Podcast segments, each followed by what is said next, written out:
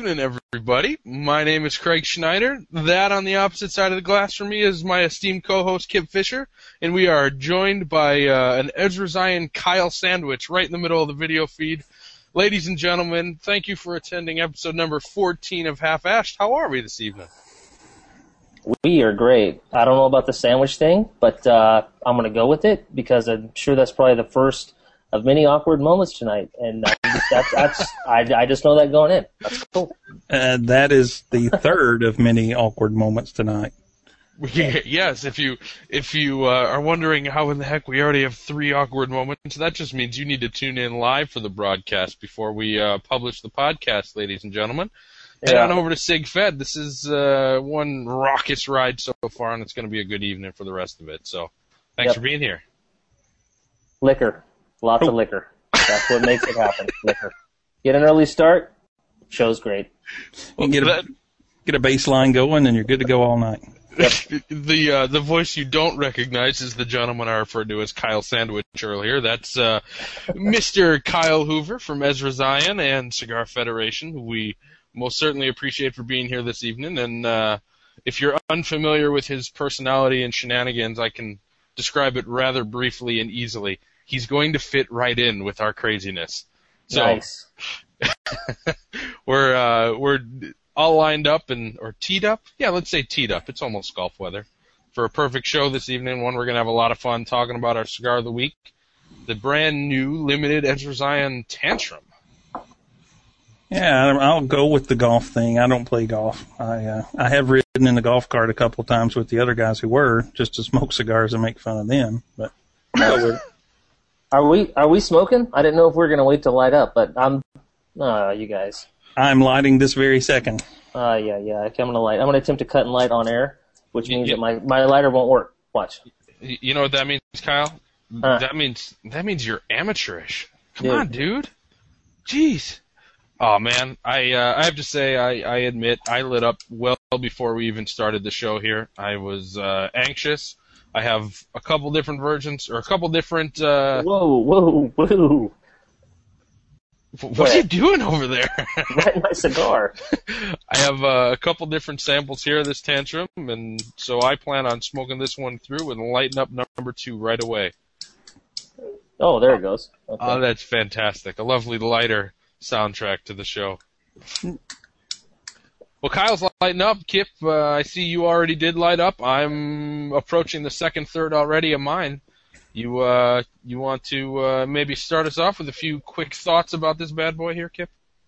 Yeah, I'm all of a puff and a half into it. it's been all of 12 seconds into the cigar. Hey, come on. Jeez. But I definitely get the tantrum thing. This is a spicy kind of smoke on the first few puffs. I can tell you that. Yeah, I'd have to say uh, I'd have to say halfway through the first third, it continued in with a rather significant amount of spice. Holy guacamole! It makes sense that it's named tantrum. Yeah, get your sinuses nice and cleaned out for the next one. Yep. Yeah, I, uh, I I've been smoking this for about a half an hour or so, and I've spent about 29 of those minutes trying to figure out what that spice reminded me of. And uh, it's it's quite reminiscent of spice you find in food. Um, almost like a, a horseradishy spice, although it definitely doesn't have that flavor. It's just that's how it permeates the, the, the nostrils. I love it. That's actually a really, really good way to say that. Wasabi. It's horseradishy up in the nostrils. It's not like a jalapeno spicy, but it's uh, I don't want to say effervescent, but I mean, yeah, it's, that's Craig a good way to describe that. It's volatile. Volatile. I, I actually think effervescent is a pretty good term. I mean, besides sounding, you know, effeminate French. and kind of Besides sounding French, yeah, I- I- it gets the point across in what it's supposed to mean. right? It's like uh, uh, a Perrier for your nose. I like. I do like Perrier. Perrier's good. Yeah. I I drink uh, mineral water or um, club soda or or just sparkling water all the time with a cigar. I love it. Yeah. Mm-mm. Well, this cigar, it um, you know, not to not to cast an incorrect shadow on this thing at all, saying that it's all spice, no flavor. There is a ton of gorgeous sweetness to it. Um, very milk chocolatey, but not in a heavy kind of full sort of way. That sweet kind of Hershey's milk chocolatey flavor to go along with it. I had uh, absolute, without question, ginger flavor as well. Um, a lot going on here in uh, such a small ring gauge. This is a 44 ring, right? Yes, this is a 44 by 4.4. 4.44, right? Well, you know what? It was 4.44, but on the box we just put 4.4. But yeah, Kip has a little insider information. It is 4.44.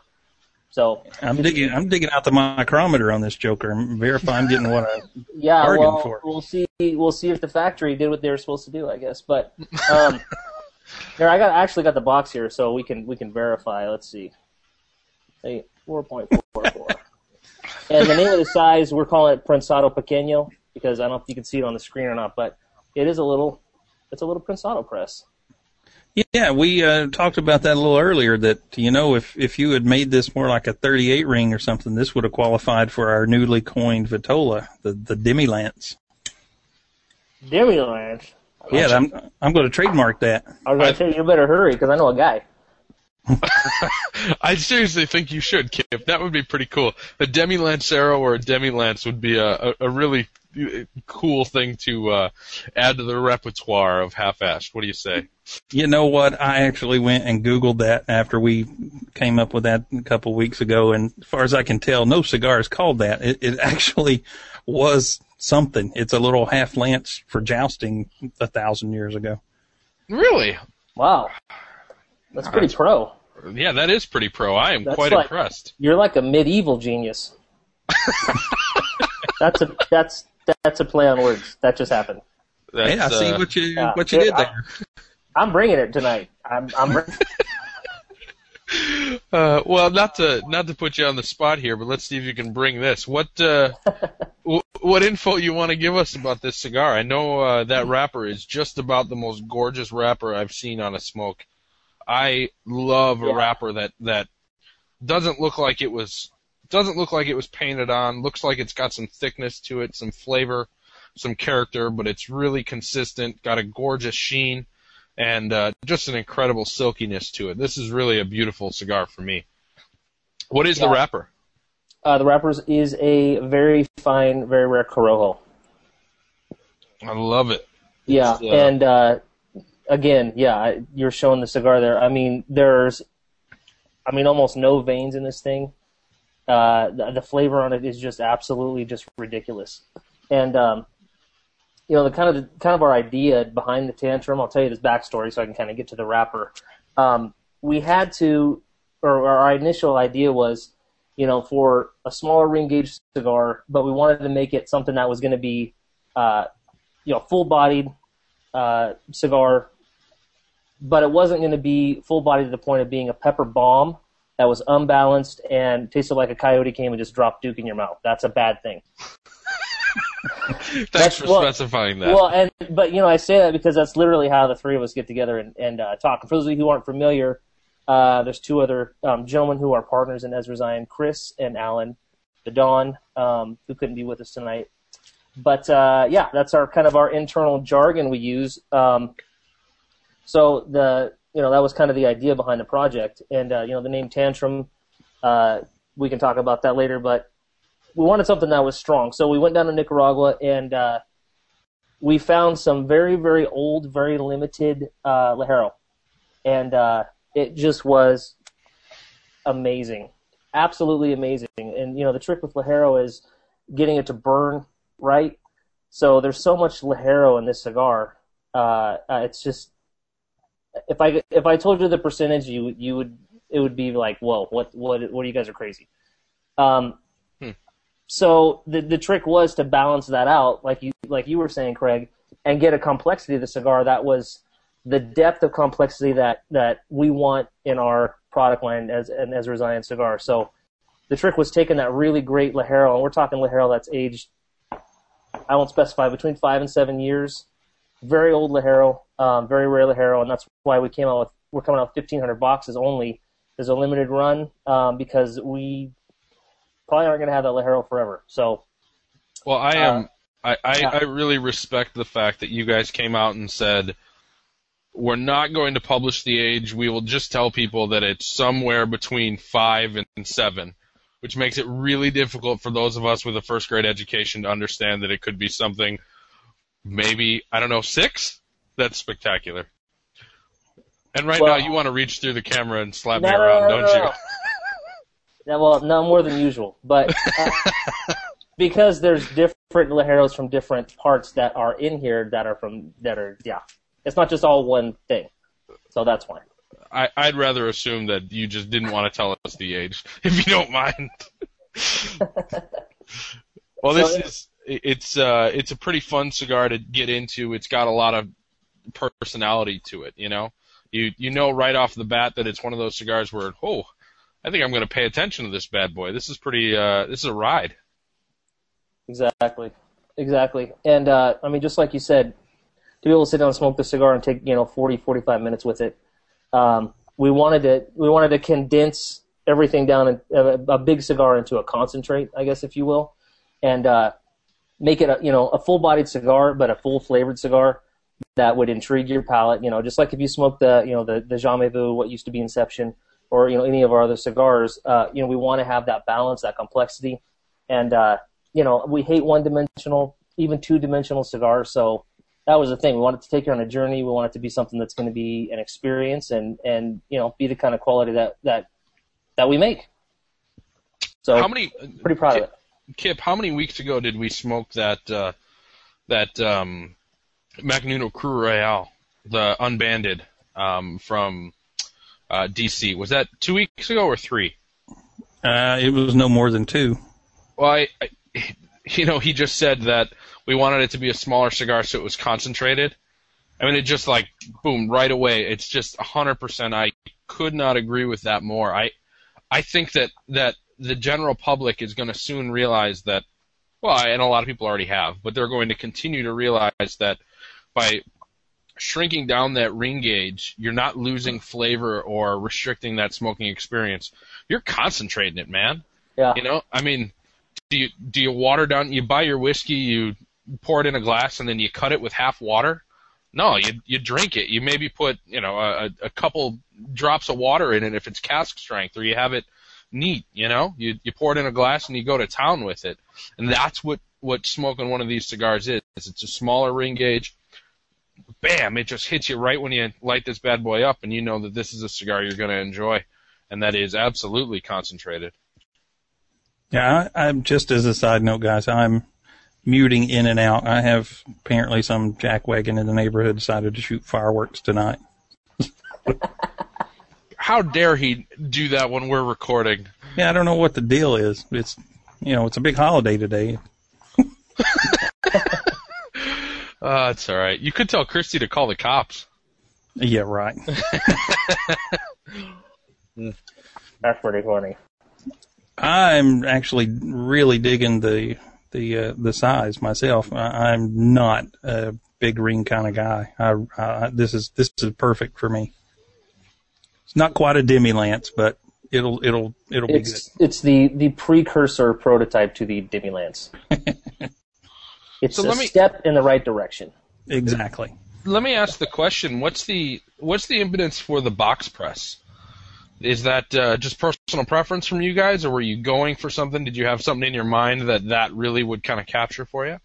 Uh, you know, we yeah, personally we all like a soft box press. You know, and we're not real big fans of the sharp corner kind of a thing, but Sure. um, you know, so yeah, it does start as a personal preference. Um, to us, it just it just is a more elegant product. We like, you know, and I know this term sounds gross, but the mouthfeel of the cigar, you know, in a in a soft box press. Um, so, you know, you're going to see more of our blends and you know the blends that are coming out in the future. Um, the majority of them are going to have that. Uh, you know, we're always going to keep a standard robusto size, you know, 50 ring gauge that'll be round. Um, so we're not just going to go exclusively to that, but I mean, it's just it's the look of the product, and and I mean, you know, it's I guess when you make cigars, you kind of get to do what you want. So no no real big mystery there. Amen. I love it. Well, I know, uh, Kip. I'll I'll leave the question to you, but there's one in here that uh, you know it, you're saying it, begging the question. Dot dot dot. I want to hear the answer, so why don't you go right ahead and get into that, if you don't mind me uh, leading you Uh, like this. Not at all. Let me find what question you're talking about. Yeah. The first question in the show. oh, notes. oh, oh, oh, yeah. Well, I'm not looking at the show. Here, I'll I'll read the email and see. Uh, It's not in there. no, I was kidding.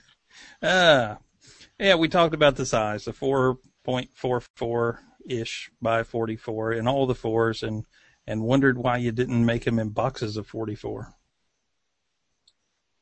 Yeah, shoot. Now you bring that up. Crap. That's a great idea.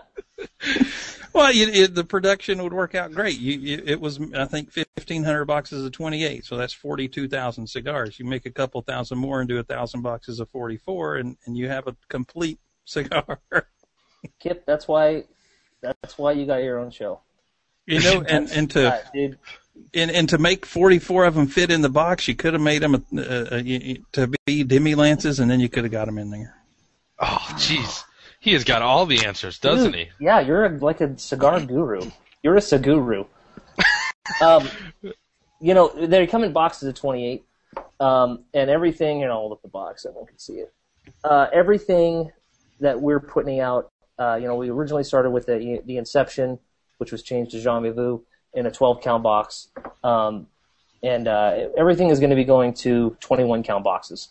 And uh, you know, the reason we're doing that uh, is because you know when we when we sit down to do business, we think about everybody else and how we can serve everybody else, customers, retailers. I mean, we just if we can be a blessing, and we're all we're all Christian guys, and, and you know we believe that if we can serve people, then that is that will mean that we are successful.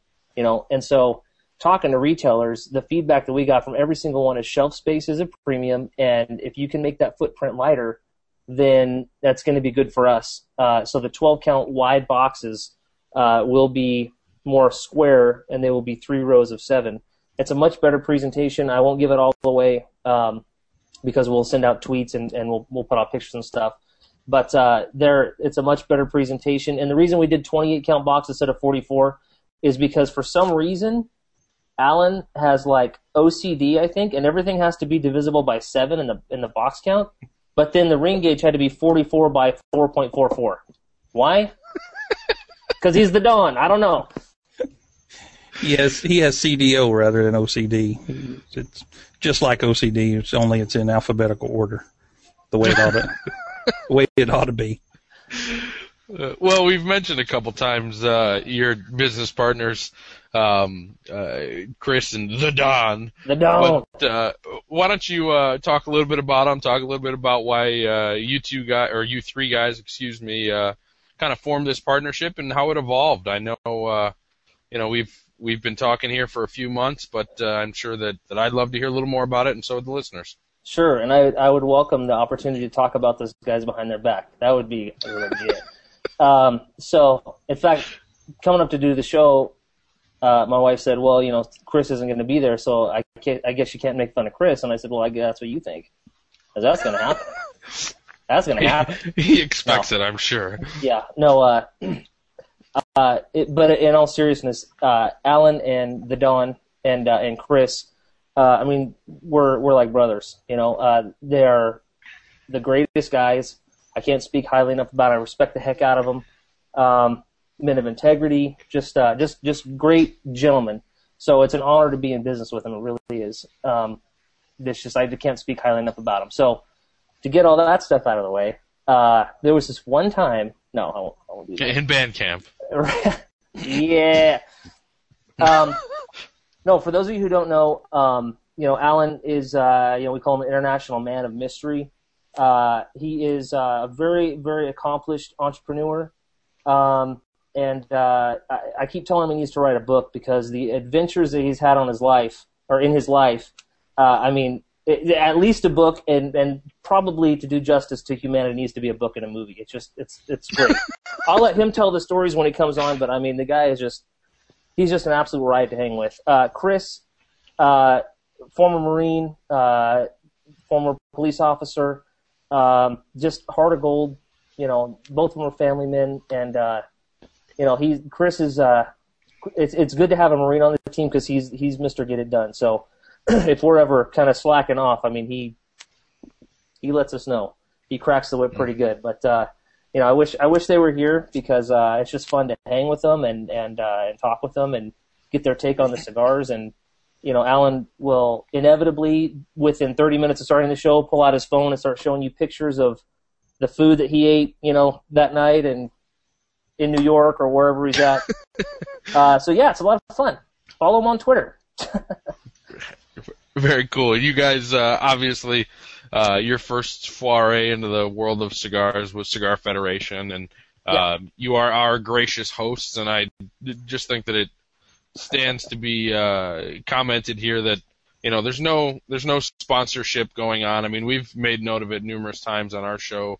Um, this is not uh, this is not a, a mutual business relationship where we're being compensated financially or with cigars or anything like that. This is that uh, you know we're guys who who are buddies who enjoy each other's company, and as you three.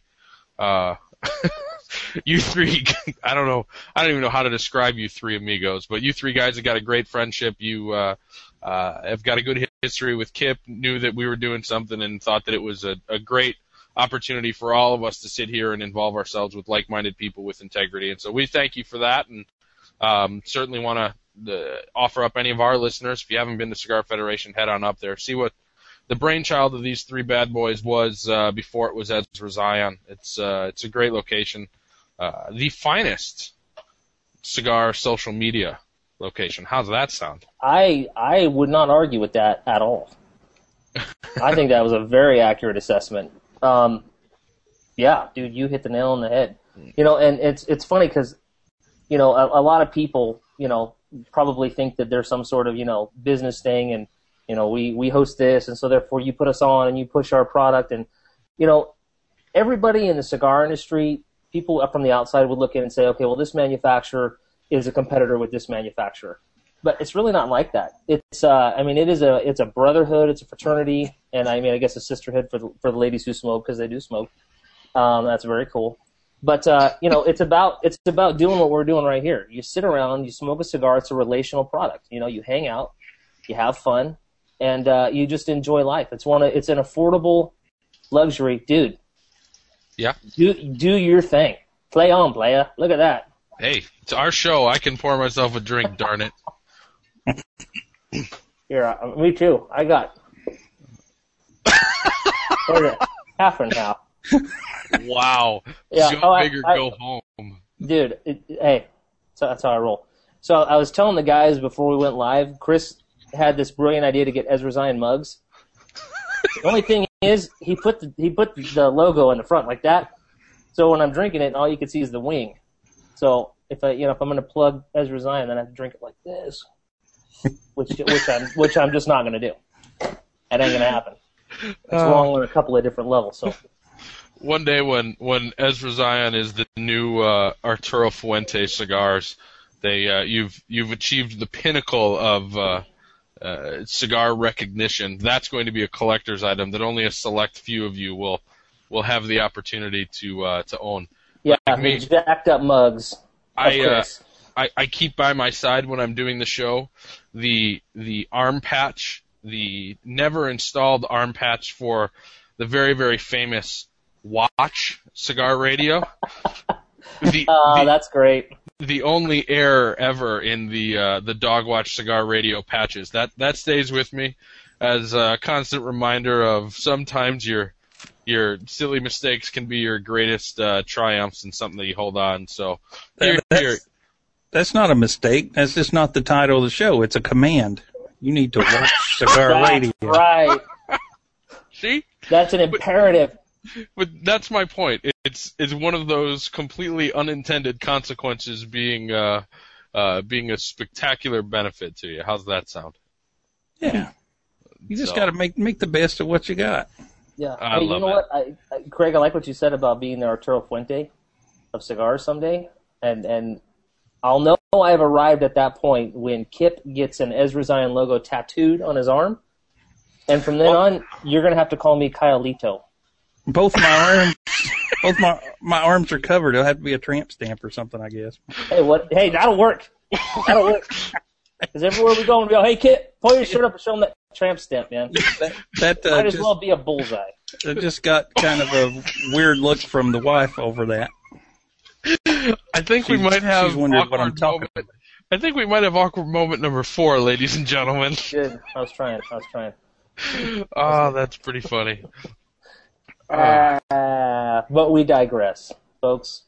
Well, I think the uh, the last item here that I want to uh, catch you off guard with and make you feel uncomfortable and hopefully slip up and share information that's breaking news on our lovely show uh, is that I believe there's two more blends coming out at IPCPR under the Ezra Zion name. Is that not the case? That is the case. Yep. so we will roll into IPCPR with uh, a total of five blends. Um, the other ones are currently in production. Um, I'm not at liberty to say uh, at this point yet what they are. Come Um, on, you're, you're you're one of the owners. What do you mean you're not at liberty to say? Dude, Chris will hit me. Chris will hit me. And Chris hits really hard. He's like a Marine, and he could like kill you with his pinky. I mean, he's that guy. He he, he likes Yeah. to shoot too. I a- look at I look at Chris all the time and just do this. you should do that while you're holding up that Ezra Zion coffee mug. Yeah. Hey, Chris. Hey, good good work, buddy. Good work. Yeah. You know, I, I, speaking of Chris, we were doing a hangout one afternoon, and we're sitting there talking, and he just goes, "Hang on a second, and he stands up and walks out of the the view of the camera, and I hear several gunshots. yeah. and he comes back. He's like, "Okay, I'm good now. I had to kill a couple of armadillos that wandered into this yard." Yeah. Jeez. Yeah, he lives on a ranch, and that's how we get such wonderful barnyardy flavor in Ezra Zion cigars. we throw them in the barn. I'm not joking, man. I am not joking. Oh, I, th- I thought you meant the armadillo. I, I Oh no, dude, those are like diseased and those are nasty little creatures. So Poss- possum on the half shell. yeah, exactly. so for uh, for what you cannot say about the the upcoming two releases that will be unveiled at IPCPR, is there any information that can be shared, or shall we all just wait and wonder? Um, we could come back on, uh, just do maybe a little five minute thing, maybe you know next month or something like that. Uh, that would be cool. Um, I can tell you that uh, the other two blends that we're coming out with this year, we are uh, we're doing something we've never done before. So it's going to be very cool. I am extremely excited about it. I just I just hit up Alan today uh, because he's got a whole owner's order of our new stuff, and I'm like, dude, did you mail that out yet? Because I think you're smoking my part, and that's kind of messed up. So because you know what, that he would do that. He would he he would he would no he wouldn't. But uh, yeah, uh, yeah, I, I'm, I'm, I want to tell you everything. See, that's the problem. I totally just want to tell you everything because you guys are my friends. But, um, you know, we're real excited about it, and we're using some great tobaccos that uh, we've never used before, and uh, it's gonna be, it's gonna be good. So, uh, we're very proud of them, and and uh, as soon as I can tell you, I will tell you. Okay, cool. We'll quit harassing you a little bit, but I'll keep coming back to it in Don't the do that. coming days. Uh, But I, I just to go back for one second to uh, my muted moments with the fireworks going off like some crazy wild monkey over here. Um, you were said said you were going to change up the packaging. You- You're not going to do away with the window like on the Reagan boxes, are you? Because that's the coolest thing I've seen in a long time. No, that's something that we're not doing away with. Um, we actually did send out a tweet uh, showing that bo- those boxes, Kip. I think you need to follow our Twitter feed a little closer, but uh, uh, monitor that every every second of every day. Um, but no, we uh, we redesigned those boxes for the for the cigars to lay uh, horizontally. Um, so that's one of the changes that we're making. They look extremely cool. But that window is now instead of being on the top of the box, will be on the side, and uh, that's something that actually Alan uh, designed that box. Went down to um, the factory and designed that, and uh, was his brainchild. And has I won't say who, but there's a few manufacturers this year that we either saw their boxes in production or were told that copied that window. And you know, maybe someone's out there that has already done it. I never have seen it before, but it's kind of like becoming a thing now. So Yeah, I had never seen it in the past 19 or 20 years I've been buying cigars, but, and uh, but I thought it was the coolest thing I'd seen in a long, long time. Yeah, it really is. And and and hat tip to Alan. I mean, like I said, these guys. We, I mean, we joke and we have a, a heck of a lot of fun. But I mean, we these guys are great, great businessmen and uh, creative entrepreneurs, and and uh, it's it's great to work with them. Well, we're enjoying this cigar. I know uh, we've both commented or shared numerous times on uh, some previous episodes of Half Ashed that we've certainly enjoyed the uh, the other blends that you guys have put out, no doubt. So we'll anxiously await uh, those other two and add them to the the whole uh, family of Ezra Zion smokes for a uh, a lovely uh, full line uh, representation of five different blends. This would be a pretty good one. Yeah, and speaking just back to the tantrum for a minute, uh, about um, I don't know three quarters of an inch into it, this thing the spice radically altered for me, and, it went to less of that uh, zing in the nose and a little little, I guess a little less fur, less fur, less. I just went Texan on you. Uh, not as uh, not as opposite ended on the spectrum from the sweetness. I mean, it, it kind of, I don't I don't want to say it lowered in intensity, but it, it changed a lot and, and it was a little, a little rounder to, through the nose rather than that little hit you. Yeah, well, one of the things that, that we blend on purpose to do, I'll give you a little secret, um, is that first light up and that first half inch, inch of a cigar is a really big deal to us because, you know, all of us have been there. We grew smoking cigars that you had to smoke an inch before you really got into it and it opened up and gave you what it was. And and that was one of the things we wanted to try to figure out is how can we from the first light up, I mean, just hit with flavor and make an impact. Um, and so there are some techniques with with rolling and different things like that and the blending that we do to um, make that first impression of the cigar uh, what it is. And so you know we want that cigar to be a journey uh, to change first, third, second, third, and, and have them be you know gradual transitions. Uh, you know, and entertain your palate. It's not just yeah, it started like this, and by the time I got down to the nub, it finished and tastes exactly the same. We don't want that. You know, we want it to have like Craig said earlier, that character in that cigar is a really big deal to us. You know, if, people are plopping down hard-earned money, you know, especially now in this kind of an economy, it's a big deal to us to deliver an experience to people um, and not just you know I smoked a cigar. It was like wow, that cigar that took me for a ride. That was like you know a memorable uh, moment in time that I that I smoked that that Ezra Zion. So you know it opens up. You know I'm I'm probably about halfway through. You know in the retro and everything else. There's a lot of almost caramely. Dude, you're taking the wrapper off. Look at you, dude. You're so hardcore. Oh man, you you ain't seen nothing yet. Wait till I smoke the individual leaves. Nice. I, I didn't mean to bust your mojo. Sorry about that. Keep going. No, dude, my mojo's like totally good. Um, but you know, lots of caramely sweetness.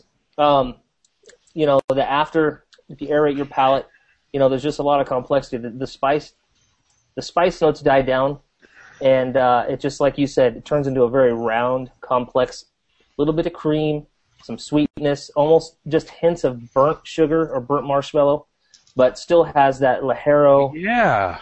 Yeah. So that's those are the notes we wanted to hit. Yeah. We wanted it to be a scrumptious, if that's a word, so however, whatever word. Delicious Scrumptious. cigar. Scrumptious, voluptuous experience. Which I mean, who doesn't like that? Yeah, I, I want my cigars to have breasts, so there's no doubt about it, especially when they're voluptuous. That'd be, that'd be a great name for a cigar. Trademark, trademark that. Kip. yeah, with the demi lance. It's The the voluptuous demi-lance. voluptuous. That uh, that uh, marshmallowy kind of flavor you're mentioning that, that that really jumps out to me. It's it's a it is kind of that caramely sweetness, but it it, it went really um, toasty for me, like a toasted grain kind of flavor. I, I'm really digging that. Right, and I mean a lot of the flavor, uh, you know, comes in the in the back of the throat and in the nose. When yeah, there you go. When you retro it, that that is where the flavor, at least for me, really makes me you know pay attention. It's like wow, the complexity. And and when we smoke and blend, a lot of people smoke different ways. A lot of people smoke a lot through their nose. Some people don't smoke through their nose at all. So we try to you know smoke it or light it with different lighters or let it go out and relight it and just see how the cigar plays because there's people, you know, there's thousands of people out. There. So we do, you know, we, we guillotine cut it, we do the fingernail cut on it, we, uh, we, you know, we punch it, we cut it wrong, we do all that kind of stuff to kind of put it through its paces a little bit and see how the cigar performs. So that's kind of a little, a little window into, you know, kind of the, the process we go through to, to you know, to finalize a blend. Yeah, I, I So- think if I'm not mistaken, you guys went with um, the Fernandez folks again for these. Is that right? Yep. Yeah, Man, I mean the tobacco they have is just absolutely unreal. Incredible. Yeah. oh, I, man, I just want to sleep on those bales, man. mhm. Chris was just rolling around all Stark Raven. Uh, another show, another show, another show. I, I noticed on these, I took both of them out of cellophane when they came and just kind of looked them over. And th- this is actually the first one I smoked tonight. Um, but I, I gotta really hand it to him. I'm a big fan of Casa Fernandez cigars, just a huge fan of the Arsenio. The Arsenio is one of my favorite cigars. And uh, Yeah, man, I really got to hand it to him. These were so perfectly built, and, and this one, you know, after after clipping it, the draw was perfect and all, but the the cap on both of these was just impeccable. I mean, just as as good as it gets for applying a wrapper and cap to a cigar. Yeah, and you know it's funny too. You mentioned that um, we you know we kind of talked about the uh, the Prensado press on that uh, cigar and, and you know our other other cigars, but you know we when we talked to the guys at the factory and we're working on our blend, we said you know we want a 44 ring gauge, you know, little a little baby powerhouse cigar, but we want a you know a box press, and they were like, well, how do you know because you got to change the blend and the percentage that you put in to accommodate that press. So you know we have a smaller ring gauge cigar. It's kind of like playing an acoustic guitar versus an electric guitar. An electric guitar is very forgiving. You know, you mess up, people really don't notice, but you mess up on an acoustic, you don't push the strings down quite hard enough. I mean, everybody knows you messed up. So the little, this, the smaller ring gauge cigar to me is like an acoustic. I play guitar, so that's kind of my analogy. It's really one little thing, and it's very noticeable. So to to make that size and box press it and have the construction. And we sat down with these guys. We're like, we know you can do this, and that's why when we set out to do the project, that's who we wanted to work with, you know, for their tobaccos, but also because I mean their construction, it's just it's impeccable. So I, I can't speak highly enough about about those guys down there either. So Kip, I uh, I'm going to task you before you get too terribly far down on this cigar. Um, if you wouldn't mind, I would really love to get your opinion on what you get out of that wrapper. If you can do the same thing that I just did and take that wrapper off, um, you know, maybe when you get down to two inches or something, just so you can get some good flavor off that wrapper, I get a very distinct um, uh, flavor that I think you're going to recognize. Um, and it's you probably won't find it as distinct because you have much more of an education than I do in this area, but um, I think you're going to pick something up that uh, that I definitely detect.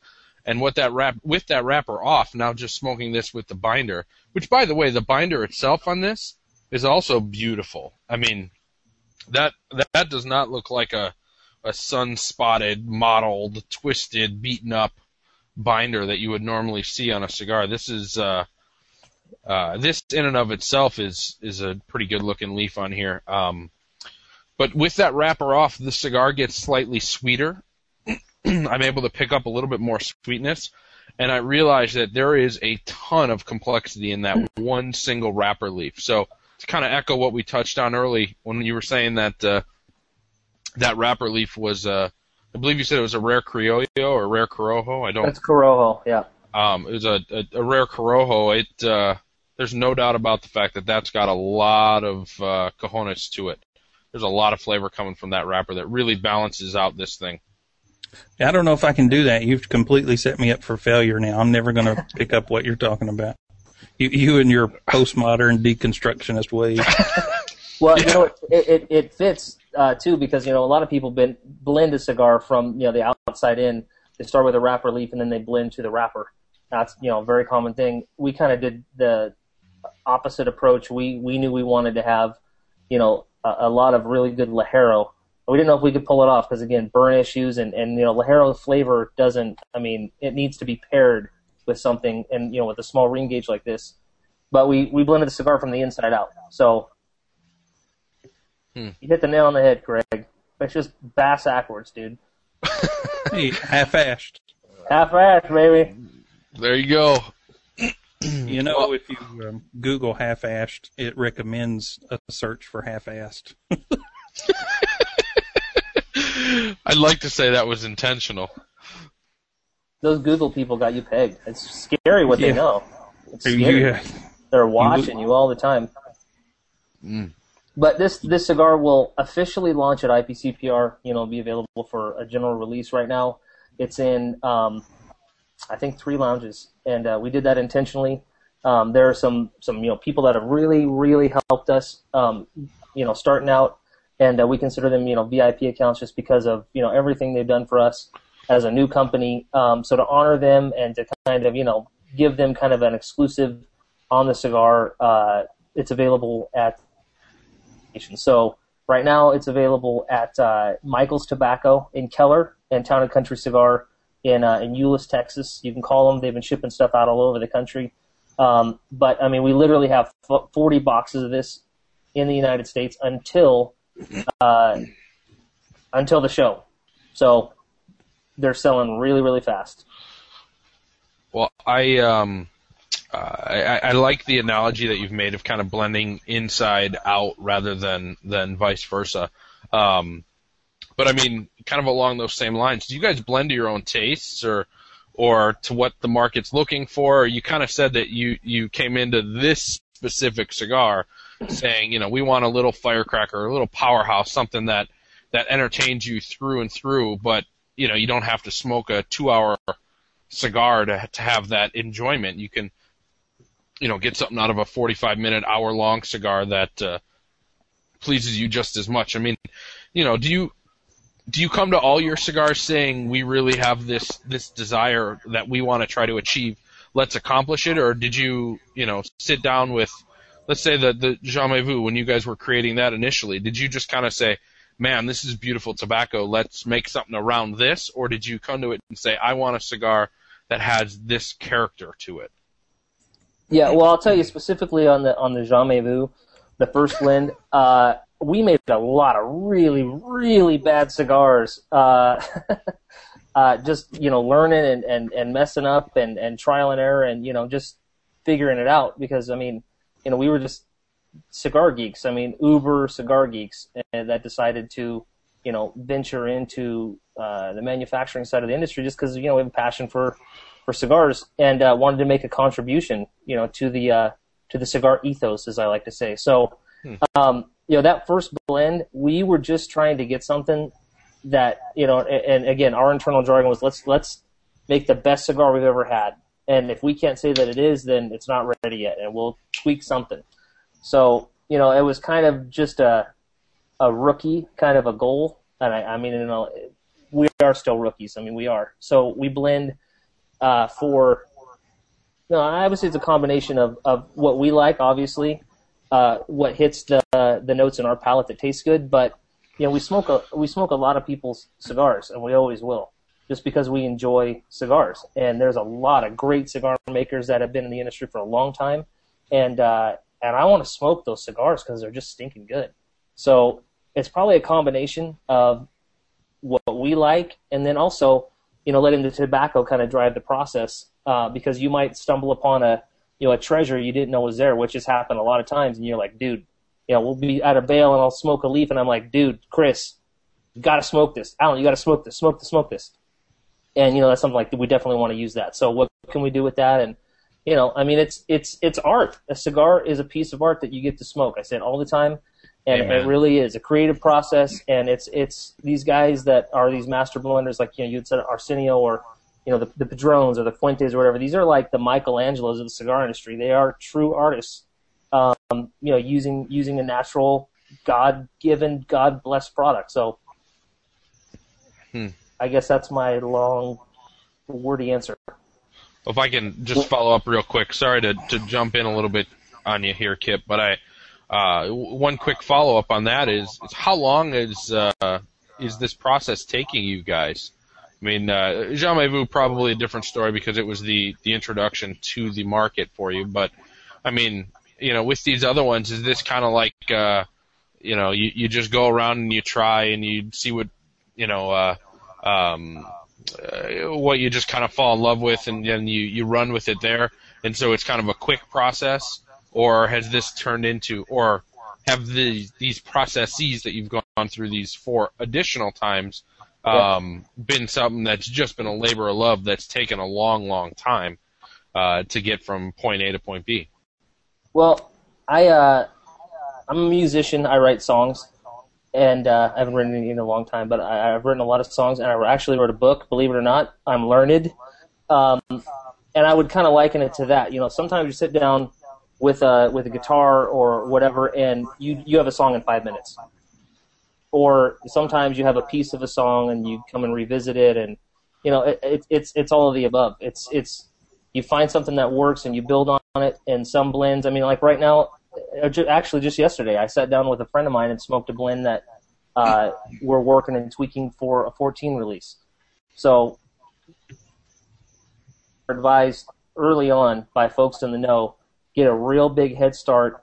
That way, the cigars can age. You can taste them at their different stages and how the tobacco marries with other tobacco, uh, and and get a get a long lead time on it. So, I mean, it, it varies. Sometimes you stumble upon just a magic, in our opinion, a magic, you know, kind of chemistry between the leaves and the blend, and and uh, and sometimes it's just trial and error, trial and error, trial and error, and what you think tastes good on its own you pair it with something else you think tastes great on its own, they just you know it's like well, that didn't that didn't really taste great. That's kind of just a one note cigar, and and I have a humidor, a walk-in humidor full of just crap cigars of blends that just I'll never smoke them because they're not even good enough to mow the lawn with. They're just foul.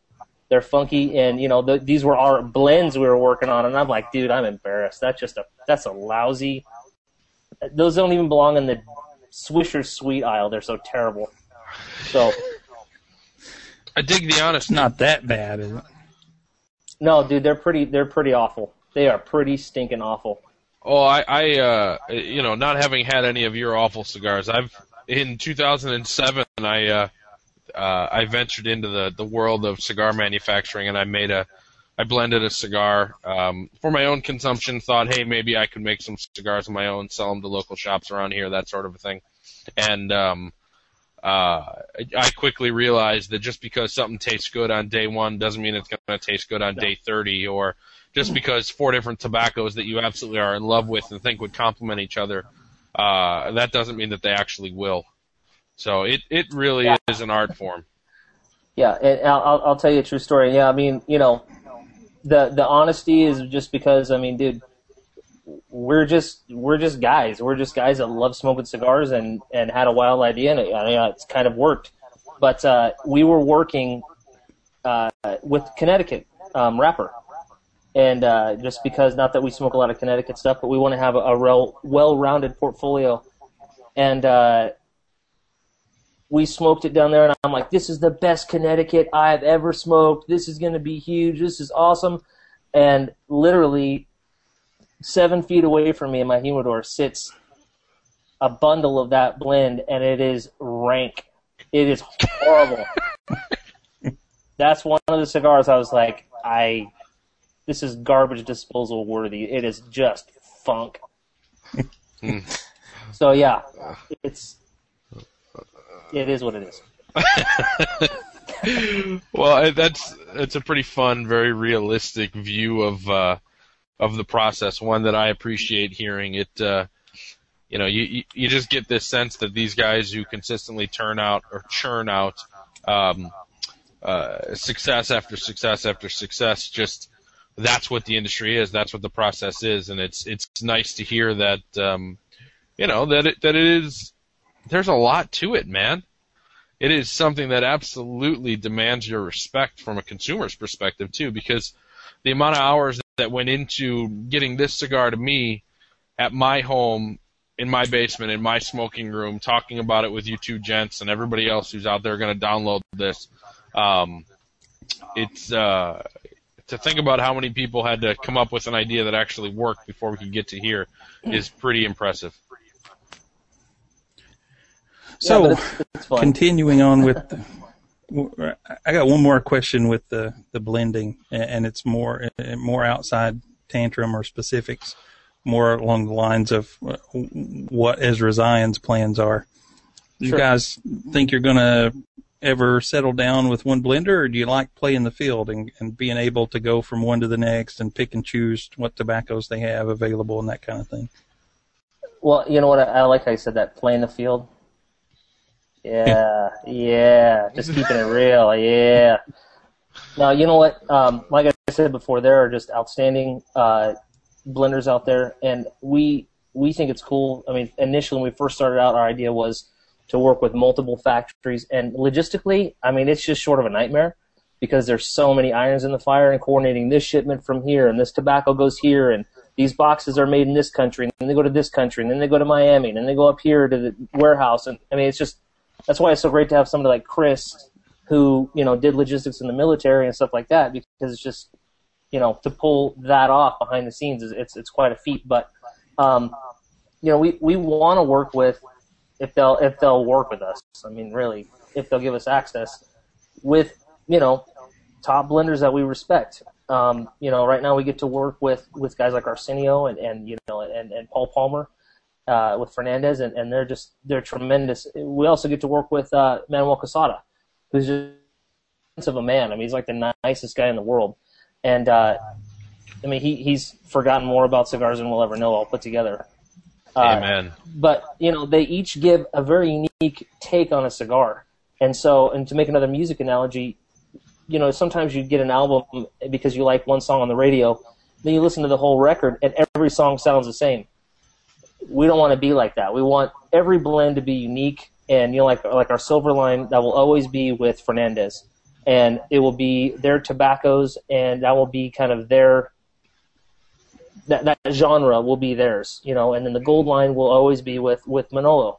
And, you know, when we branch out into other, other colors of the rainbow in our, in our bands, uh, theoretically that will be with other, uh, factories. In fact, I just talked to uh, a gentleman today who owns a factory down in Esteli, uh, about the possibility of maybe doing, going down there and doing some work with him and just kind of seeing where it goes. But again, the, the tobacco and the cigars have got to, uh, drive the process um, we're not just going to work with somebody for the sake of working with them. We want it to be, you know, Ezra Zion, Calib. It's cliche, and the guys get tired of me hearing it, but you know, perfection's our starting point. Let's make this awesome. Let's let's not cut any quarters. Let's spend whatever money we have to to get the best tobacco, because that covers a multitude of sins. When you start with the best tobacco, I mean that you're you're you're halfway there already, just because the quality of the tobacco is so good. So. So yeah, I guess. I like it. Yeah, that's the answer. Yeah. Well, That's, switching. that's a good answer. Uh, that. Go ahead. No, I, I I was gonna I was gonna go a different direction. Why don't you finish up, Kip? Sorry about that. No, I'm I'm done. Jump on it. I was, uh, as I said, I was planning on switching gears here a little bit and uh, hopefully catching you in a real moment and getting more of that honesty that we uh, we've commented on. I mean, um, let's talk about the industry as a whole a little. What do you what do you see if there's a way for you to kind of uh, pinpoint it? What do you see as um, the biggest area that the industry needs to work on, or a fault that the industry has right now? You know what? Um, I I really don't have any sort of fault with with the cigar industry. I, I would find fault with with society, with the government, um, persecuting cigar smokers. I mean, the smoking bans and that you know the, the the the culture that you know is is conditioning people to look at you know folks who enjoy this product that I mean essentially was the first cash crop in America. Uh, you know, and it has been uh, a substantial part of, of life in, in, in this hemisphere for centuries, you know, that, that's, that's jacked up. It's messed up. So, I mean, I think cigar people, you know, 99.99% of them are the most down to earth, cool people, uh, that you could ever meet from the, the aficionados who smoke, manufacturers, brokers. I mean, everybody, you know, these are, these are, these are family people. These are just hardworking people who want to, you know, enjoy a great product and it's their hobby and it's their, relaxation and uh, you know and they keep getting harassed for it so um, you know being in, in the cigar industry and and you know have an opportunity to have something like cigar federation we we kind of get a little bit of a front row seat on it and uh, you know, we we kind of we kind of see a lot of that following, you know, the news of the industry and, and the stuff that's going on in DC. But I mean, man, it's like if it's almost like if, if the government could shut down cigars by you know snapping their fingers, they they would do it. And to me, it's just like it's so unnecessary. You know, we, we're in America; we should be able to be free. So, Hmm. you know, my pet peeve is uh, you know large government that wants to take away freedom. So I'm kind of getting on my soapbox a little here, a little bit here politically, but um, that's that's what I really have beef with. You know, people in cigars just want to smoke and enjoy and be left alone. So, America, government, leave us alone. I dig it. And enough with the taxes already. I mean, shoot. Okay, I won't, I won't go down that trail. We'll, we'll we'll skip that. We'll skip that. That'll be another show. That'll be long. That'll be a long show. I have taken this wrapper off, Craig, but in the process, just really buggered up the the binder, so I'm having trouble holding it together to to actually draw through it. Well, I uh, I am sorry that that's the case because I have uh, uh, quite the enjoyment out of this wrapper. I've received quite the enjoyment out of this wrapper. To me, it is such a unique, um, almost savory pipe tobacco type flavor. I, I'm getting I'm getting a different. I don't know, a different uh, way that that flavor is presenting itself, just a completely different world, and it just reminds me of of um, uh, smoking pipe tobacco. That wrapper leaf just has such a level of complexity in the tantrum that um, it really just brings out a, a just a an unbelievable amount of complexity in the cigar as a whole.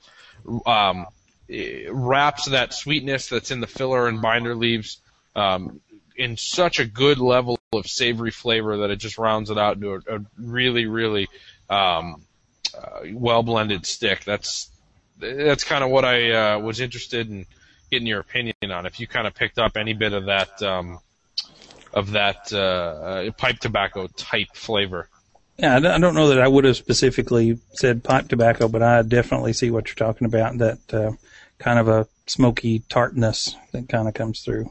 hmm Well, you know, it's interesting that you are dissecting the cigar like you are, um, because you know, we had to have a substantial. Uh, for the the uh, audio challenged here, our good man Kyle is holding up his finger as he's lighting another stick. Sorry about that. Priorities. But uh, we had to have a substantial uh, wrapper leaf to, to stand up to the to the filler of the cigar.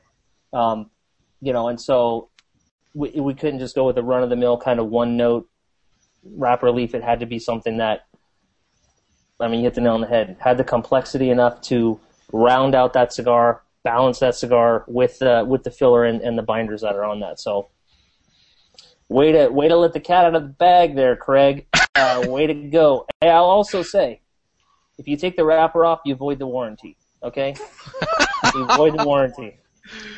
That's all right. For everybody out there in the uh, the internet interwebs, I uh, I think you might enjoy. Uh, I think you might enjoy the different flavors that you get out of the wrapper as well as the cigar separately. Then you put them back together and you appreciate all of it even the more, all the more. Excuse me. Mm-mm. So, all right, going down our list here. What else we got? We got uh, well, what's right with the industry? We kind of covered that already. Um, oh, Well, you know a- what? I can, I can elaborate on that. okay. I, I can elaborate on that. Um,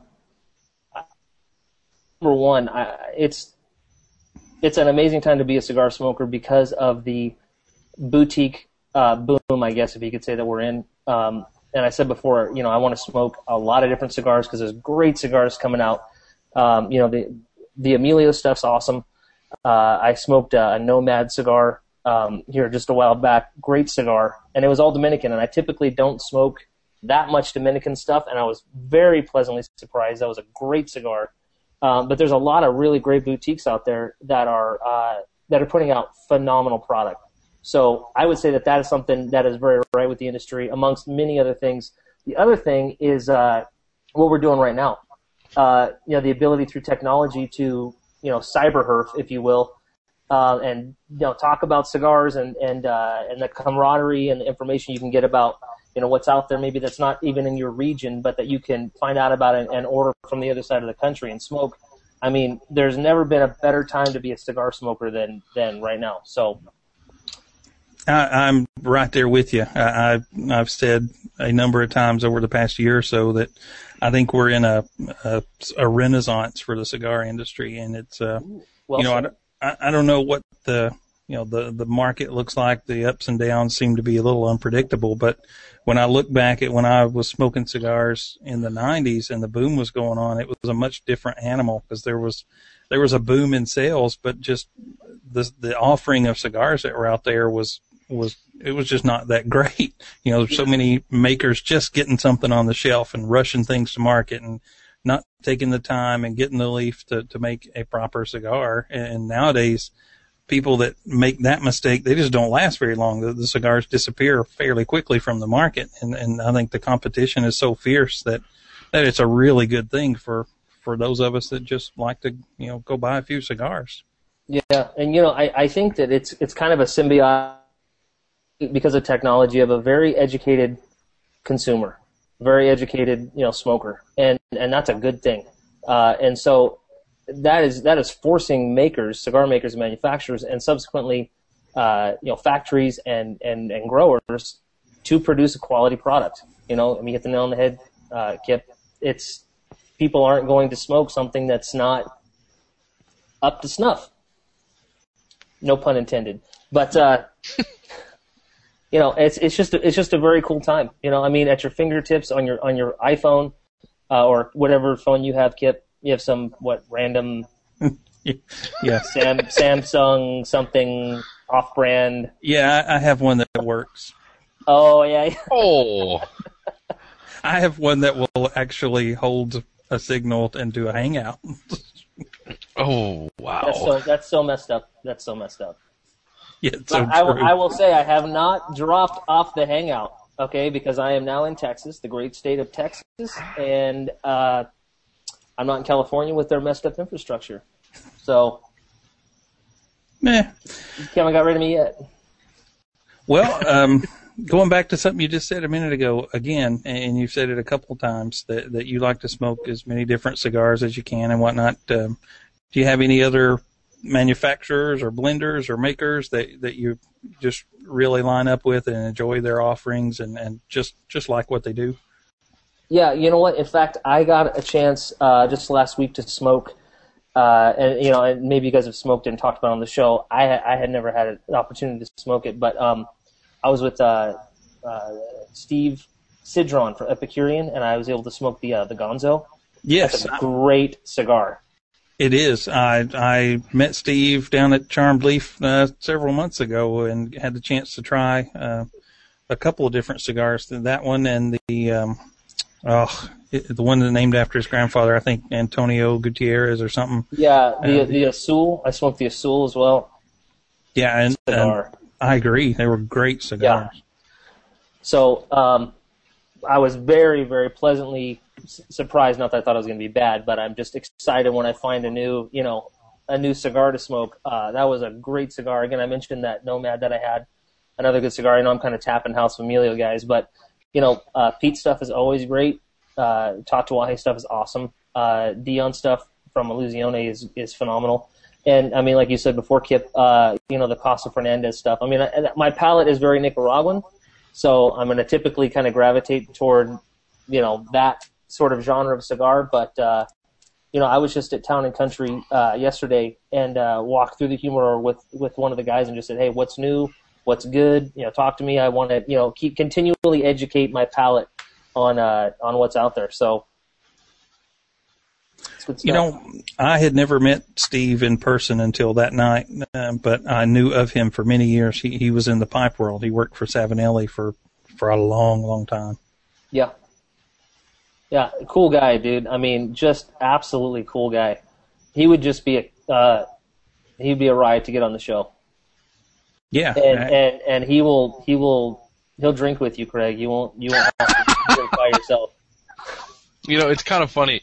Uh, Kip and I, uh, when we, I think it was when we started the show. I don't know. Maybe it was, uh, um, maybe it was afterwards when we started getting into the interviews a little bit. But we said, you know, I think we can come up with a couple guys that we'd want to have on the show. We can probably, you know, put a list together with five or ten maybe.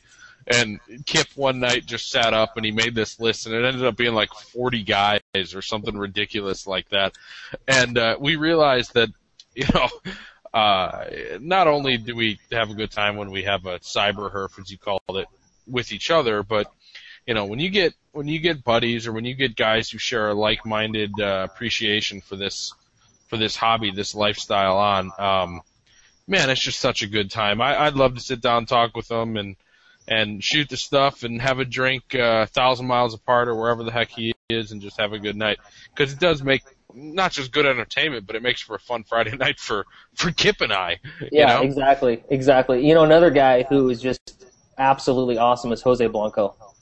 I mean, oh yeah, that guy, dude. I just want to just record that guy when he talks everywhere he goes. If I could follow him around with a tape recorder without getting arrested for stalking, I totally would because that guy just drops knowledge. I mean, oh my goodness.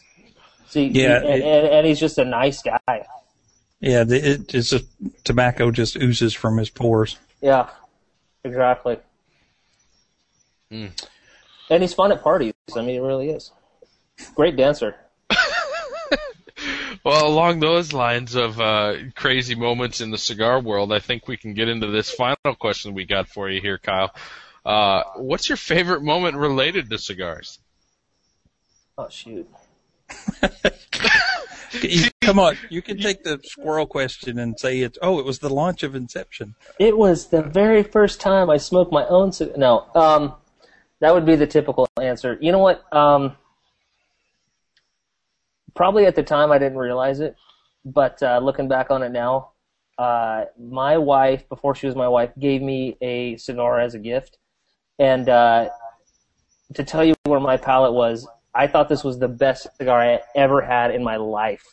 And uh, it was a uh, glass tube with a Macanudo in it and whatever blend it was. And I was just like, oh, cigars are going to be my, my thing from now on. Because I, you know, I smoked kind of in high school under the radar, you know, stuff like that. But when I smoked that, I was like, oh, wow.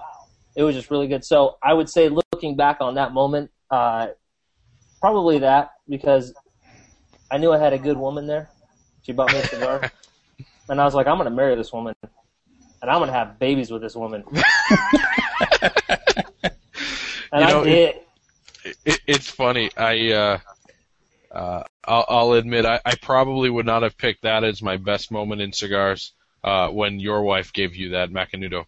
No, when uh, when my wife did something similar. But looking back, um, my wife did something for my 30th birthday that was very similar to that a few years back, a couple of years back, and um, uh, it, she, you know, consorted with some of my friends behind my back for months. I mean, That's months. A, good grief, that sounds awful. she, no, it, it's not that bad. So there's a there's a a big um, cigar auction that's put on by uh, a retailer out of Great Britain, and um, so somehow she came with uh, uh, came up with this idea to you know contact a buddy of mine who lived um, in uh, Rome at the time, and you know like months before this thing, she's like, hey, put uh, put some feelers out there, figure out what what Craig really loves, what his absolute favorite cigar is, because I'd really like to do something special for his 30th.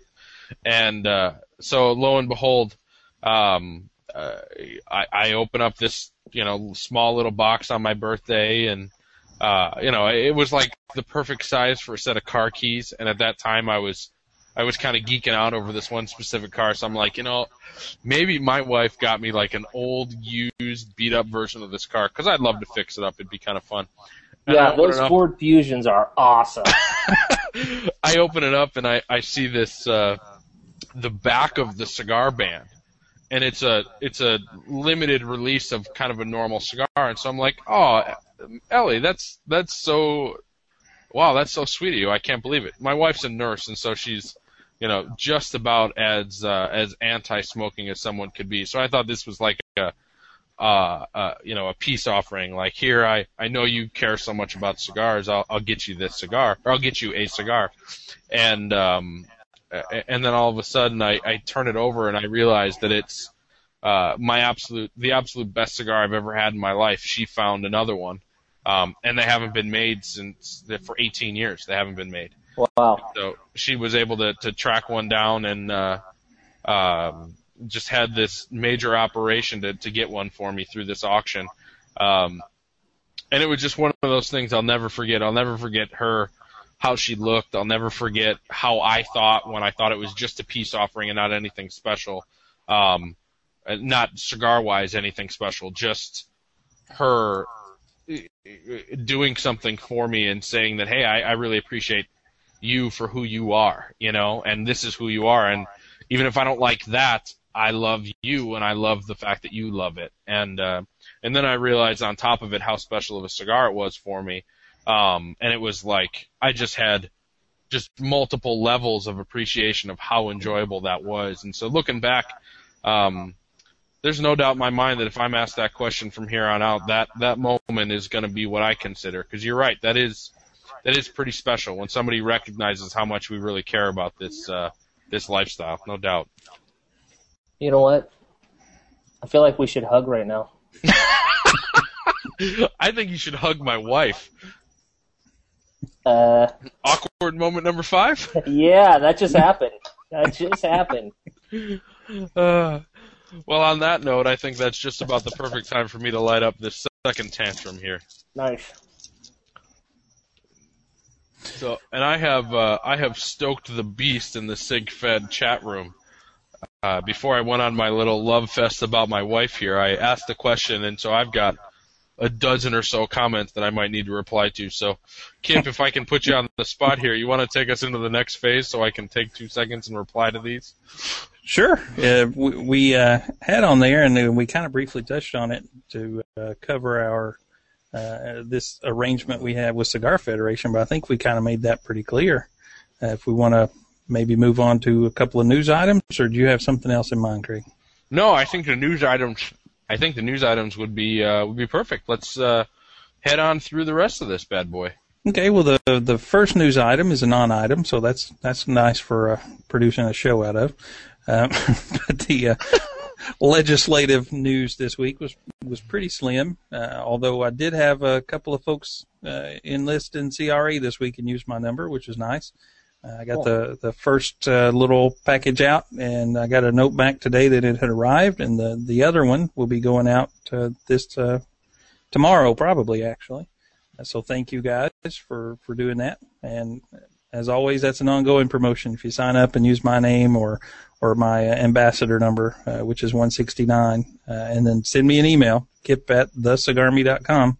I'll uh, get you a couple extra bonus cigars in addition to the ones that CRA is going to send you uh, for signing up, and, and and that goes for renewals as well. Doesn't have to be a new member. Um, so take advantage of that. I mean, you're getting four or five good cigars out of a $35 a year uh, fee to, to belong, and, and it, it's a super good cause. You know, Kyle kind of touched on it.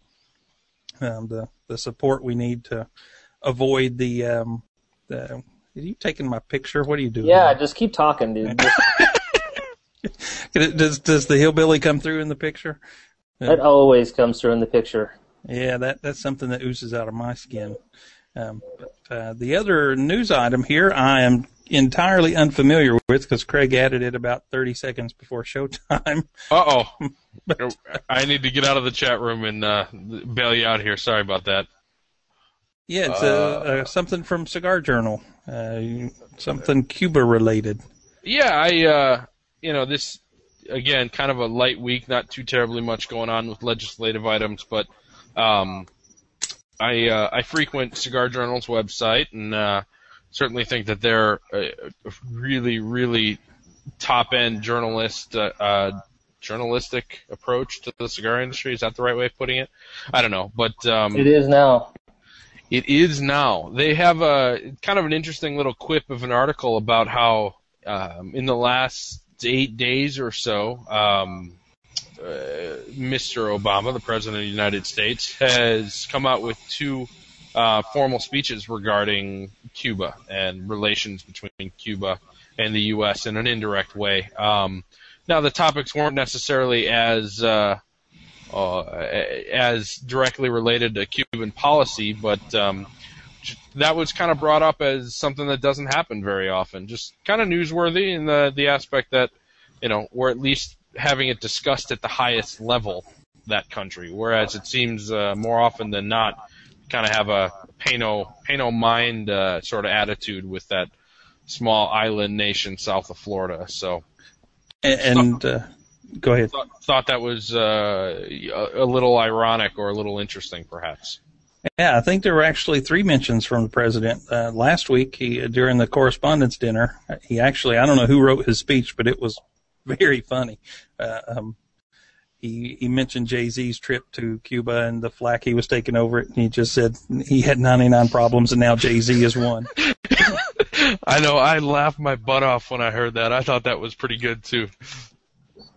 Uh, it's uh, just clever and something. Uh, I don't mean to make this a race thing, but it's kind of goofy. I, I can't ever imagine Ronald Reagan or George Bush making a comment about a about a '90s rap song. Uh, Is that song that old? oh, I think it's definitely old. Yeah, maybe maybe early 2000s, but I don't think so. I guess maybe I'm even older than I thought. Holy cow.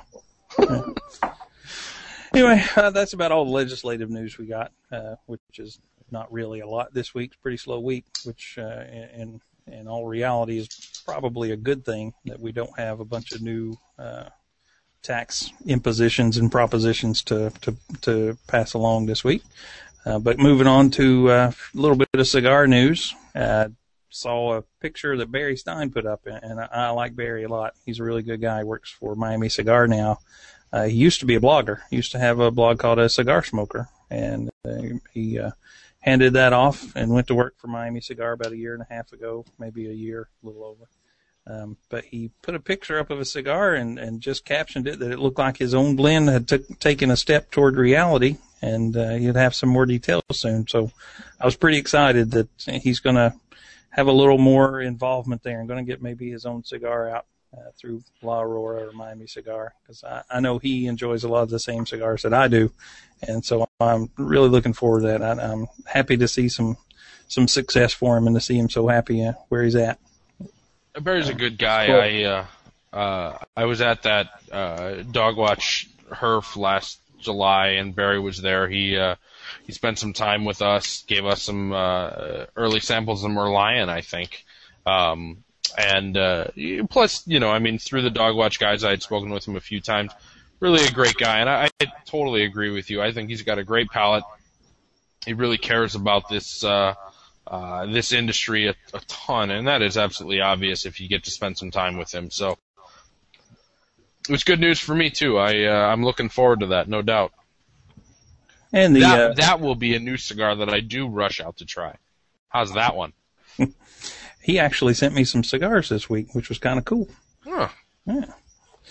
Um, going moving right along. Uh, your uh, one of your uh, guys you line up with well there, Craig. AJ Fernandez put up a another little picture this week of something I am undoubtedly going to mispronounce. Uh, something he's gotten to work on. Rakataka or Rakataka. I'm not sure how you say that.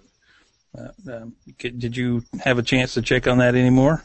You know, I uh, the research that I found just directed me probably the same location that. Uh, well, actually, I know it's the same location that uh, you had been to. Cigar Coop had uh, a little write up, you know, basically talking uh, uh, about uh, all the information there was about this cigar, both from AJ as uh, directly, um, uh, as well as some indirect information. Just the the, the simple Facebook po- post that this was going to be a rather large uh, ring gauge cigar available fourth quarter this year, or perhaps even early 14. Um, but that'll be that'll be one I look forward to. I uh, I certainly do enjoy some stuff coming out of uh, or coming from AJ, and um, I'll look forward to this one if it doesn't uh, cause me to break my jaw when I'm smoking it. Yeah, and apparently that name that I just can't seem to understand how to pronounce is uh, regional slang around parts of Nicaragua for riffraff or obnoxious and heedless riffraff is what I think they said in the comments. I thought was kind of a funny name for a cigar.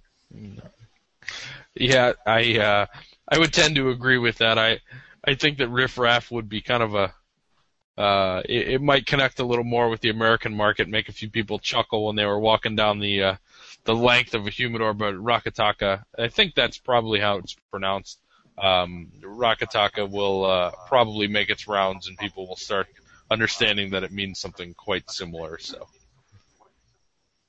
Every time I say that or uh, think it or hear it, it reminds me of Ricky Dicky Tavi. Do you know that? I Mom. don't know that. Oh man, you have no childhood. All right, Kyle, have you heard of Ricky Tiki Tava? Yeah. Oh, Ah, well, never mind. it was a mongoose, man. Yeah, it was like kind of mandatory reading in grammar Yeah, my first grade or something. childhood librarian read that to us. It seemed like every freaking day. Yeah. And remember Ping, the duck? Hmm. No, I don't. that Ping, he didn't get back to the boat fast enough, and they got whipped with the stick. that's that's what we read. You never read Ping? Yeah, No. Amazon. Amazon. Look up Ping. Read it to your kids. Yeah, this this duck didn't do what he's supposed to do when he got hit with a stick. Good night. Good night, kids. well, yeah, that's gonna make my son real happy. Hey, don't do what you're supposed to do, and you're gonna get switched. That's right. Hey, hey. Traditional values. Hey. They should have made Ping a seal instead of a duck. That would have uh, angered a few environmental type folks. I mean, you know what? If you think about it, the kind of like literature or like the cartoons that I watched when I was a kid, and I'm sure you guys watched. I thought it was some violent stuff. Everyone was shooting guns, blowing up bombs, and smoking cigars. It was great. I actually put that on for my kids now because I'm like, this is real cartoons. All this other stuff is like, eat your vegetables and you know, turn the lights off and save the planet. I'm like, enough of this hippie cartoon stuff. Get in there and learn about the Second Amendment. Join the NRA. Join the CRA. That's what those cartoons teach you, man. That's good stuff. Tom and Jerry. That's just that's just self defense. That's That just is- that's just the real world. That is Yeah. Kyle Hoover at Ezra Zion. Just so everyone knows. I'm Chris Kelly, and I approve this message. Yeah, the closest thing we got to that now is Nemo. When fish got to swim, the birds got to eat. Yeah. I love that line. You know, they they uh, kind of forced the Sesame Street people to take the old um, what they call it the was it Cookie Monster smoking a pipe? We did the play on Masterpiece Theater. They had to take that out of the DVDs, not to have to label Sesame Street as an adult video. I I uh, I did not hear that, but I don't doubt it. oh well. It's, Hey, they- cartoon, cartoons are all politically correct now, man. Uh, It ain't right. It, they're hippie tunes. They're hippie tunes. It's not Hippie even cartoons. It's like hybrid cartoons. I just made that up. That just came to me right now. yeah, well, I see what you did there. That's, That's going to be a hashtag on Twitter. That's going to trend. Watch. Hybrid cartoon. All their green tea latte Prius driving cartoons. I like Yeah. green tea. And I drive a hybrid. point proven. Uh, I rest my case. We need some cigar tunes. Well, we uh, we do have a uh, another new cigar that we should probably mention. I don't think we've talked about it enough on uh, the show yet, but uh, I believe there are a few hooligans who might be coming out with a new cigar coming up at IPCPR, which is right up our alley, Kip. Yeah, I, I think you're right. And seems like I've heard a little rumbling about it, and we may have even talked about it on the show a few weeks ago. It, it's entirely possible. Um, I think this cigar is called the Tantrum. Is that is that how it's pronounced? Or uh, after the, all this Rakataka talk, I just don't know how to pronounce my cigars. But the the, the Tantrum put out by those Ezra Zion guys, I, I'm not so sure. But Yeah, they've got a new cigar coming out. They're into those French words, so you had to, you know, they didn't like it. Inception wasn't good enough. It was English. They had to change to jamais vu. Wow, yeah, yeah. yeah, we had to class up the joint a little bit. I'll tell you what, it takes a secure man to name his cigar a French term. That's all I'll say. Or a man who has two partners who say we should call it a French name, and you who get stuck rolling your eyes when you mention jamais vu earlier. Yeah, I caught that. Hey, I have caught you, that. Don't worry. did you guys realize that uh, the Jamais Vu now has two bands in three different languages on there? You know what? I didn't realize that until you pointed that out. I think you text us that or something, but we're just bringing the A game, man. Like I said, we're just trying to class up the humidor, man. You know, multicultural. We love everybody. Yeah, as long had, as to, we can watch good cartoons, it's it's whatever, man. I had to go buy Rosetta Stone just to smoke that cigar. I had a uh, a restaurant that I used to go to all the time because in the basement it had a a jazz club that was a cigar bar. Um, but the the owner of the restaurant said uh, as he was selling the the location because he just couldn't make it, it didn't uh, it didn't ever take off. He said, "You know what? I think my biggest problem was I named the restaurant and the cigar bar um, something that was too difficult for people to find on an internet search. They couldn't type 18 Esperanza. That was the name of the restaurant, 18 Esperanza. They couldn't spell it properly or well enough to find it. Um, and uh, he said, I really think that might have been my problem. That the fact that I didn't think about the new wave of how people were going to seek out information. And uh, so just be uh, just be aware, jamais vu. Maybe you should uh, name it J A M A V O O.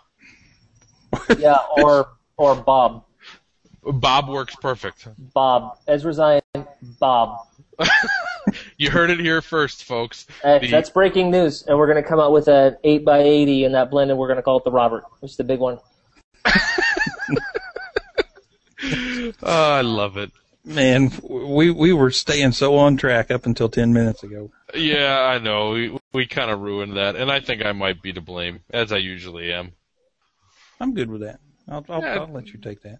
Eh, That's that's not too hard for you to swallow. Hey, I think we got one more uh, little announcement uh, there on the uh, the cigar front before we hit these uh, listener emails, uh, and I'm just throwing this out as a reminder that we're like an hour and a half into this, so we we might want to push on. Not to be the Debbie Downer, but I'll do that. Not to be Debbie Downer, but I'll be Debbie Downer. Exactly. It's what I do. It's my job. Kip Killjoy. Hey, you know what? That, I moved on to a Reagan after the uh, tantrum, and putting these two back to back just made this Reagan so incredibly sweet. I, I guess much more so than smoking on a clean palate. That tantrum, the the the finish or what's still there from it has made this such a sweet, sweet flavored, not not flavored, but tasting cigar. Hmm. Very I nice. love that. so you pair your cigars with cigars. Heck yeah, man! I gotta have a cigar to prepare for one too. That uh, that sounds like the next line for uh, the most interesting man in the world. He pairs his cigars with cigars. Cuba imports the cigars from him. Yeah, I, I like that one. I thought that was pretty good. You know what? We were we were just filming the uh, the tantrum promo video, and you know it's it's a little bit more of a fun, you know, it's a fun cigar, and you know it's just that kind of a, a, a vibe, if you will. And uh, we were doing these little Chuck Norris quips just because we were just goofing off, and uh, yeah, I dude, I know it, it's it's going to be a pretty hilarious video. I think half of the video is going to be outtakes because it's just funny stuff. But one of the lines one of us said was, uh, "Chuck Norris doesn't uh, smoke the tantrum; the tantrum smokes Chuck Norris." Uh, yeah, that just doesn't sound right. So that that probably won't be in the video, but uh, yeah. and there was just no way to make that right, so it's yeah, cutting room floor. And maybe we should consider editing that out of our family-friendly iTunes feed as well. Yeah, yeah. Uh, I love it. Oh man, Well, now that we now that we talked about yeah. having se- to uh, segue from that, Craig. Segue from that. now that we talk, oh, I got a perfect segue. Now that we talked about uh, having to uh, stay on track with uh, what we have in the show notes because we're running out of time, and we spent the last five minutes uh, talking about something completely different than what's in the show notes. I'll try to pull us back in here with our last uh, uh, bit of news regarding cigar releases and. Uh, just let people know that um, this year's BOTL um, uh, cigar has been announced again by Drew Estate, and uh, um, Kip, well, why don't you uh, talk a little bit about uh, what you've got in here, kind of surrounding this release? It uh, certainly is more catered towards being told by you. Okay, uh, there's a forum out there that many of you, many of you probably are aware of. It's a, it's a fairly large one, uh, Brothers of the Leaf BOTL uh, forum, and every year they put out a cigar, usually, usually or recently made by Drew Estate. The original one was from uh, PDR, Pinar del Rio, and this year they're doing one from each. Uh, they, they are remaking the 2010, the original uh, PDR release. It's a Corona Gorda, and it's going to be the exact same cigar. And in fact, rolled the wrapper leaf is coming from the same bale of tobacco as the original release. So that that's pretty cool. Yeah. And although I've never I, I never smoked the original, so I won't be able to compare it to anything. Uh, but the other one is the the Drew Estate uh, release they're making, also a Corona Gorda, which I'm super excited for. These are both six by forty six, um, which is right up my alley as far as a, a size goes. And this one is based off of last year's blend, which was a Lancero, uh, and I actually smoked one of these this week. Uh, somebody had given that to me, and it was a person I have just a huge respect for, and he said this is the greatest Lancero I've ever smoked, and I had it, and it was absolutely a fantastic cigar, and so I'm really excited to see that in a Corona Gorda. It's going to have a a broadleaf wrapper, Connecticut Ecuador binder, and I don't recall the the filler right off the top of my head. I believe it was Nicaraguan, but I wouldn't swear to it. Um, uh, anyway, these will be out June be available through Podman Cigars, uh, who we have no affiliation with, but he's a guy has a website, and I think Craig probably knows him. I think he spends part of his life in Chicago. Yeah. Uh, and uh, he deals in a lot of boutique lines. Uh, he does sell online, but uh, follows all the rules as far as pricing and all. He doesn't, you know, screw around with people's cigars. He, he does a good job. Yeah, I do know. Uh, I do know Tim. Um, Podman Cigars is uh, owned and operated by Tim Podwicka. Podwika, um, great guy. He ran, or he was the manager at um, uh, one of the two best cigar stores I've ever been a regular at. Um, uh, what was when he was involved, uh, Burning Leaf in Plainfield. Um, great, great store. So not at all close to my house, but I would make it out there probably every uh, three, four weeks or so to just hang out with the guys um, and be a part of that spectacular uh, setting. Really, really great shop. And Tim had a lot to do with it, and he's brought that same commitment, dedication, um, love for cigars to his his own personal uh, online retailer, Podman Cigars. So um, definitely I give my recommendation. I know Tim's a stand-up guy who'll do you right, and he uh, he he houses just about one of the best collections online of um, of um, uh, boutique cigars, and this is a perfect example of something that uh, he has on his shelves, um, his electronic shelves that uh, is available to you. So. You know, we don't have, obviously we've mentioned time and time again, if you're a repeat listener, we don't have sponsorship, we don't have, uh, um, commercials or supporters. We just share the knowledge and the news and the the uh, information that we think will be beneficial to our listeners. So I'll say this: Podman Cigars, great location. The BOTL cigars, I have had that initial release, the BOTL from PDR, uh, XYZ PDQ. Um, That was a lot of a lot of TLAs thrown out there. that was. Um, but uh, absolutely seek that bad boy out, and I'm sure the new Drew Estate version uh, or the additional Drew Estate release is going to be uh, an enjoyable cigar as well. Those in the past have also been. So Yeah, and uh, if I recall right, this this is a pretty limited uh, run. Uh, initially, at least, there's only hundred boxes of 15 made, and they're actually exclusively available at Podman Cigars. Uh, he he Yeah. is. I, I don't know the background or how this tied together. I know he is a at least very active part of that forum, and uh, so these will only be available through him. And they typically go pretty fast. Um, and that's just about it for news. Although one last little snippet today is J.C. Newman Day in the state of Florida, um, as declared by our then Governor Lawton Chiles in 1997. May the 10th is J.C. Newman Day, so you should have smoked a J.C. Newman cigar today. I know I did. I started out with a, a, a Julius Caesar from CFC last year, actually, and it was quite tasty.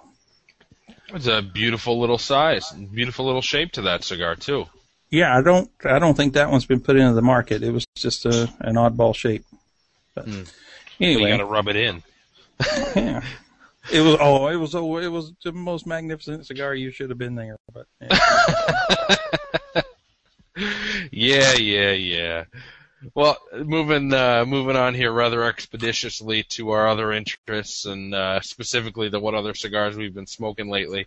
Um, you know, for me, it's been a week of just the usuals. I uh, burned another one of my favorite uh, Monte Especials. Had uh, uh, a Fuente product, which I haven't had in a little bit of time, the Cuban Corona, um, which is a cigar I enjoy.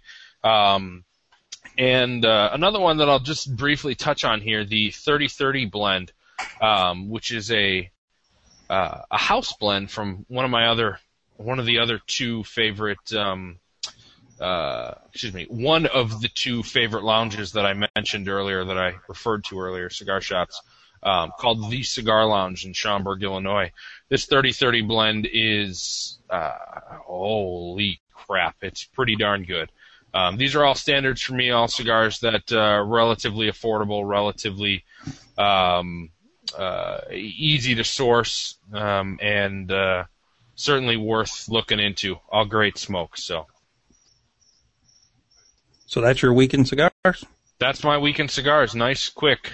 Yeah, I think I can go just as quickly. I, I had a fairly banner week as far as Liga Privada goes. I kind of went through the range of my, at least not their entire offerings, but those that I normally go for. And uh, I had a number nine, I had a dirty rat, and I had a feral flying pig this week. And the uh, the dirty rat, I tried when they very first came out, and just didn't have a great experience with it. But man, alive, this week that that was one of the best smokes I've had in in recent times. It, it was it was very very good.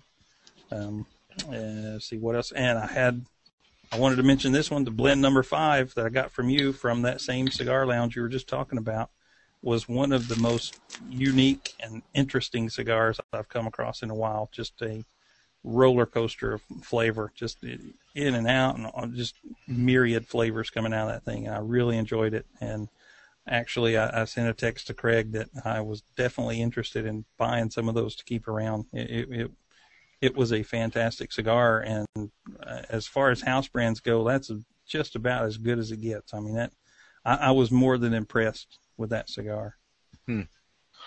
Well, not to uh, completely alienate Kyle there, but Kyle, I, I really think that uh, um, the Ezra Zion sticks would be a perfect fit for this shop. So I'm going to try to work my magic. I know the owner and the uh, the uh, humidor manager very very well for many many years. Um, I'd love to get a good local source for the Ezra Zion smokes, and uh, uh, you never know what might be in the works here for third quarter. I'm gonna do my best bet to uh, get these bad boys in there. I think that'll be a great, great location for you guys. Cool. I appreciate that, man. Absolutely. Very cool. Well, those that's not for you. That's for him. It's the same motivation I had with the Cigar Castle in Tampa. I harassed that guy and said, "You got to get these in. You got to get these in." Mainly just so I had a place to buy them locally. I didn't have to That's drive. good. That's that's a good kind of peer pressure. Yeah, I, I Positive peer pressure. uh, up until that point, I was having to drive 300 miles to South Florida every time I wanted to stock up on Ezra Zion. Yeah. Well, we're we're uh, we're we're filling in the map. So we uh, we brought on two new retailers today. In fact, so we're we're, Amen. we're filling it in. Yeah. So Yeah, I, I've been following that Twitter feed a little closer than you think. I've noticed that you guys are uh, expanding rather rapidly, actually. yeah, it's uh, we're having a, a very very good time. So the news is spreading. It is. Uh, I, I mean, it's it's tough. It's a tough market and a tough industry to break into. But I think you you guys have done a bang up job uh, getting your name out there.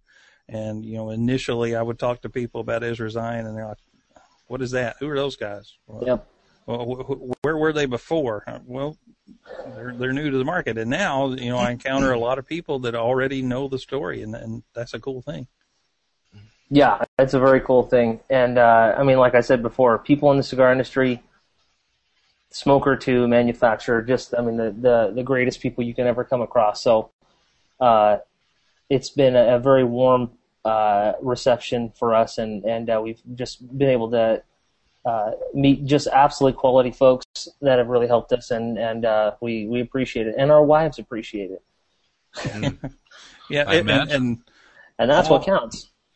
All the proceeds from all Ezra Zion sales go to feed the hungry children Yep. Of, of you three guys. That's right. Yeah, and they're they're pretty hungry. They eat a lot, especially my two year old. Man, the kid can eat. All right, so let's get into these emails real quickly because we're down to about the 15 minute mark here. Uh oh. Yeah. Rapid fire. So we can uh, hit the first one here, uh, and I only we actually got a great number of emails this week. So you guys, thanks a lot, and keep them coming. Uh, we appreciate those, and of course this month, all the emails that come in get put into the entry for, or get an entry into the the giveaway we're doing, uh, which will be pulling a name or a number out of a hat on the May 31st show. But uh, anyway, the first one's from Alex Hampton. Uh, he was wondering if uh, we could kind of kick around the idea of cooladors and what we thought about them and putting one together and, and do they work, do they not work, what what are the things to know. Uh, if we can do that kind of quickly, do either one of you guys do that? I used to. Back in the day, I uh, I had I don't know one of these massive coolers, 150 quart, something like that, and um, uh, I just went straight, nice and simple, through boxes of cigars in the cooler with beads, and that was it. I know that uh, um, that someone, uh, uh, well, numerous people have commented in the past about how you know you should uh, go out and buy some Spanish cedar and actually uh, adhere it to the walls of the cooler so it becomes an actual humidor itself. But um, I, uh, I I really do think that you can just let that cooler be uh, what it what it is and what it does best a sealed, isolated environment that you can put your cigars in and uh, have them have a nice, long, happy life. Don't think you need to do much. No, same here. I I didn't break apart boxes or buy seed or anything. I actually still have one that's active. Um, if you leave them in the boxes, they're already surrounded by cedar. If you grab a tray or whatever if you want. And I I normally just use mine for box storage. I don't put singles in there, but I, it certainly wouldn't be any harm in doing so outside of handling. If you find yourself in and out of it quite a bit, you're probably going to damage some singles if you got them laying around loose in there. Mm-hmm. Um, use beads. I, I you mentioned kitty litter. I've never even tried that. It, it just didn't appeal to me, and I have a large supply of beads that I've had for many years and work just fine. You know, here in Florida, we have to actually take a lot of humidity out of the air sometimes. Uh, you know, it, even in a house, if your doors are open quite a bit, the humidity can be rather high. So I, I use uh, a couple of different kinds of beads, uh, predominantly heartfelt beads. Uh, not not to plug a brand, but that's where mine came from, and I've had them for years, and they're still just chugging away, no problems at all. Every time I pop the thing open, it's sitting on 65, and there's 65% beads, so I got no complaints. The um, just to briefly touch on the science with the kitty litter, um, I know the uh, I'm sorry, the chat room on CigFed just had a rather inappropriate and quite hilarious comment, so I'll uh, try to strike that from my mind and maintain a bit of my uh, integrity here. Um, uh, I, I know that some of the issues with um, kitty litter or some of the questions have been the uh, ability to hold an accurate regulation. Um, kitty litter will do the same thing, in my understanding, that the beads will do, whereas it will be active humidification. It will release as well as absorb. Um, but some of the more premium bead manufacturers I know for a fact the uh, Cigar Science um, uh, humidity bead system, which is available at cigarmini.com. Um, .com. I know that that is a, a very, very precise humidification system, only regulating to within 2% um, one direction or another, whereas some of the other options that are available that are two-way humidity systems might be as much as 5%. Um, so if you have 70% beads, you might get as dry as 65 or as moist as 75. Um, so I, I, I don't know the exact specs on kitty litter. I know it does work. I know it is less expensive. Um, but I also do know that it's something you need to be much more educated about rather than just kind of a set and forget, just buy one product once without doing your homework. Um, it, just something to consider. Yeah, the, the the beads were developed originally for museums that needed very specific humidity controls for paper documents and whatnot. Correct. And so they can be tuned to a very specific uh, humidity, and they'll they function both ways. As long as you don't saturate them, if you pile them up in a bowl and fill that bowl with water, you're going to get 100% humidity in your container. You need to follow Yeah. the directions. You know, you, you, roughly half of them or a little more need to be clear, the rest white, and and then they will reach an equilibrium uh, shortly. Uh, moving on, we got Bruce Stark, uh, who we know as Andex from the Dog Watch days. Uh, he had a couple of questions. One for you, Craig. Uh, did you find anything else out about Essentia being distributed through Tarano as a third reminder? I uh, I, think that uh, third reminder. I think that's just the second. I think that's the first reminder. The second comment. Oh, yeah, well, okay. Um, I remember you and I spoke about this maybe uh, I don't know three weeks ago when we had one question for Mark. Reg- no, probably longer than that. Probably six weeks ago regarding your Palio that uh, unfortunately had a bit of a malfunction. Uh, and you and I both said there was another question we were supposed to to ask Mark. What the heck was that? Well, thanks Andex for that reminder. We'll uh, I'll get right on that this week, and I'll see if I can get you a response by next show. So uh, I'll I'll take I'll uh, I'll have a, a bit of egg on my face for that one. I uh, I have dropped the ball and not gotten that response. I'll reach out to Mark. Okay, well, let, let me jump in here and kind of break this segment up in half. And we might want to give up some final thoughts or wrap up on the tantrum and, and let maybe let Kyle go on his way. I don't want to tie him up just kind of hanging out and being bored to death. Because I know I'm it- good. Oh, you're wonderful. I'm but- good. No, I'm just I'm just chilling, man. Do do your do your thing. It's better to listen, right? That's why, that's why you got two ears and one mouth, eh? That's right. That's right. Oh, I can hear the comments in the chat room already about Yeah. how I need to learn that. All right, well let's let's finish up with Andex then. Yet another question, and I'm going to read this uh, real quickly here. Someone gifted him a La Primadora Emperor Maduro eight and a half by fifty. Holy crap! Um, that's like an A in it. Anyway, not sure how it'd been stored, but he gave him two, and he decided to smoke one on his commute home, which is about three hours. Says the first third burned okay, not great, but not bad. Had a few relights, but not not not awful. Uh, but by the time he hit the second third of that cigar, it was everything he could do to even keep it lit. And if he let it, you know, sit uh, undrawn for 10 seconds, it would go out just entirely. And after uh, quite a few uh, relights, he said it, it just hit the center lane of northbound I-75. He was just tired of fighting with it.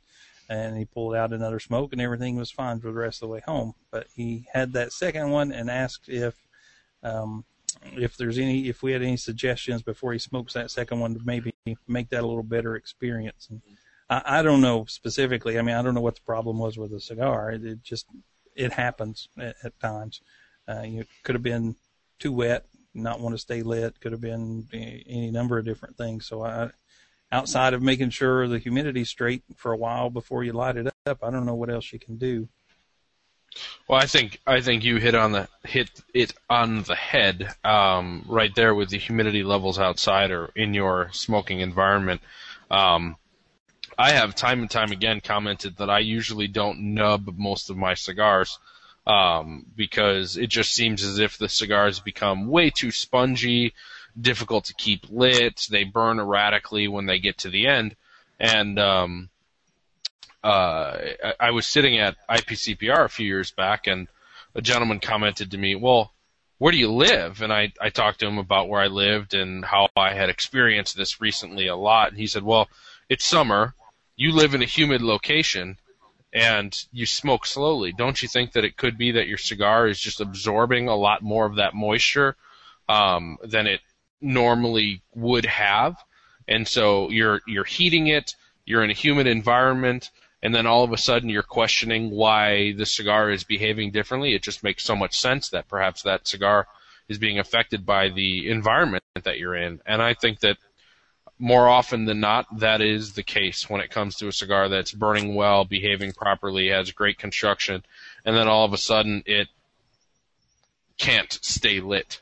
Um, I'm sure there are other factors, but I think that's probably the most common one uh, that causes this issue. And if he's driving down the road, I don't know if uh, the window is open, if it was a humid day, or if perhaps he had his car on recirc. Um, and it kept that uh, environmental humidity of him just being in the car and recirculated it and generated more. But I would venture to say that might have been his issue there. And if he's going to light up that second one, maybe do it in a little more controlled environment. Yeah, and, and it may just be, I mean, that particular blend reacting with the humidity more so than normal as well. And that may be why the other cigar was fine, that at least for some amount of time was stored the same uh, as, as the one that smoked properly. Yeah. Yep.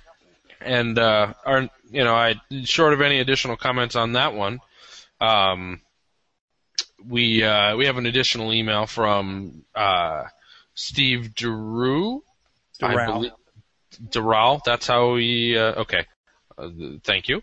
Um, he, uh, he had just commented that he seems to have noticed that we've both mentioned on the show that we enjoy, um, cigars with wrappers of, uh, Mexican origin. And he's wondering if we had any other recommendations or thoughts on, uh, Mexican tobacco that we enjoy. Um, I know that I racked my brain a little bit since he sent this email over, and I thought of a couple of them. Um, and uh, right away, I I realized that a lot of the Mexican tobacco, a lot of the Mexican cigars that I've enjoyed, um, aren't necessarily large production numbers. Um, I thought that was a little interesting, and then uh, I thought a little bit more about some of the things that might be uh, more regularly available, and um, came up with a couple of those. Um, first and foremost, um, we smoked on the show a couple weeks ago that one-off production from Tatuaje, the Mexican experiment, um, which I know we both really enjoyed. Thought it had a really unique profile to it. Um, I also uh, thought another one might be the Gran Habano Azteca, um, and boy, I don't have my notes in front of me. Oh, the uh, the third one was, and Kip, correct me on this one, but I believe the Murcielago had a Mexican wrapper on it. Is that correct? I don't recall right offhand, but I know Eddie Ortega's uh, the lines he's put out uh, under his own uh, banner. The, the Serie D Maduro has a Good Mexican point. wrapper, Yeah, good point. and also made by my father. And that I, I, that's actually the only other thing I could add to what you're saying is that Serie D Maduro. I like those quite a bit. They they have a little more bite to them than something like that Mexican experiment we we uh, smoked like that you mentioned a couple weeks ago. Um, but I, I enjoy them quite a bit. And the, the little number seven, I think it is, is the, the, the name of that cigar. It's like a Corona ish kind of size. Uh, and, uh, his torpedo, which I don't recall the number, maybe a 10. Uh, both fantastic smokes. Hmm. Well, the uh, the only other one that that um, comes to mind, and now it has just left my mind. Oh, the La Reloba. There's a, a Mexican selection, La Reloba, that uh, um, you may want to seek out. I don't have a lot of experience with that cigar. Kyle, you, you mentioned that you like a lot of Pete stuff. Is that specific to Pete, or have you uh, branched into any of the uh, specific um, uh, Pepin branded cigars, specifically that La Reloba Mexican selection? Are you familiar with that? No, I have not had that one, but uh, I will tell you, anybody that can pull off a good blend with uh with that particular wrapper, that's a feat because that is a hard wrapper to blend with. So um, you know, a number of those cigars are, uh, to me, a cut above because, uh, you know, just kind of being somewhat familiar with the process of working with that leaf, that thing is just, uh, that's a nightmare. So to pull Hmm. off a good blend, they just destroy blends and you, you kind of get down the road a little bit on them and take one little wrong turn and the blend just collapses. So, uh, that's kind of my perspective is, you know, trying to corral that beast. When you get it right, it's just, there's nothing better. Um, so that's kind of a little hint, hint, wink, wink on, uh, maybe something we could talk about next month. Oh, there it is. That's what I was hoping for. Quick note out of the chat room is uh, Zedman is commenting that the 2009 and 2010 uh, Oliva V Maduros had a Mexican Maduro wrapper on them. Yes, they did, and we have those coming up, don't we, in our uh, vertical tasting? Yeah, looking forward to that. That'll be a good one. So, just a quick little intro into some Mexican tobacco readily available and not so readily available discussions. But uh, nonetheless, thought that might be might be a good one to hit up for you. Yeah, and if anybody comes across more of those Mexican experiments floating around out there, buy them and I will pay you for them. I, man, I love that cigar and I hate the fact that it was so limited. And I have one left, I think. Well, Steve's uh, second comment um, is uh, something I wish we could have a lot more time to discuss, but what do you um, want to you want to save that for next week because that is a, a good topic. yeah, perfect. I think that's a great idea. Do we uh, do we want to hit up Enzo's comments or also save that one for next week? Yeah, we'll save that for next week too. All right. We are at two hours, and uh, we've rushed quite a bit in the last few minutes, and I don't I don't want to rush over things we we should cover more more thoroughly. Well, it's uh, it's nice to have a, a lot of um, listener support, a lot of listener emails, and uh, all I can say is keep them coming, guys. I had a, a rather tough week at work, and my phone would buzz, and I'd get an email, and I'd check it, and I'd read something on Half Ashed, and all of a sudden I'd become more productive throughout my day. So I know the people whose houses I'm building right now appreciate it, and I certainly appreciate it too. So there you go. So keep them coming. We had a blast, and uh, we'll get to the rest of you and the rest of these comments here uh, next week. Yeah, I will uh, throw in there um, that last little line that Enzo put in his email that his wife calls us the young Bob and Dale.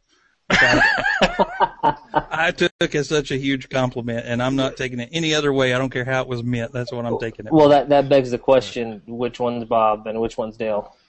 Oh, that's pretty obvious. I'm a, a less curmudgeon Bob, and Dale is uh, a slightly younger. and Dale and Kip is a slightly younger Dale. Just Slightly, slightly younger. Uh, Dale, Dale's got like ten or twelve years on me at least. Oh, I doubt that. You're over forty. It all blends together. I am 40, and just I'm like, Everybody over 40, you all look the same to me. exactly. I'm right there with you, Kyle. Uh, ah, pipsqueaks, yum. Yeah, I gotta- Whippersnappers. Yeah, I got to be the curmudgeon now. well, Yeah. I, uh, I You bunch wanna of s- rockatakas. Well played, well played. All right, so we want to hit this tantrum one more time. What do, what are you thinking nowadays? Well, I uh, I lit up the second one here, and I'm going to continue smoking this. I think, and uh, maybe catching up on some work that I busted out on earlier today because I didn't want to get home too terribly late for the show.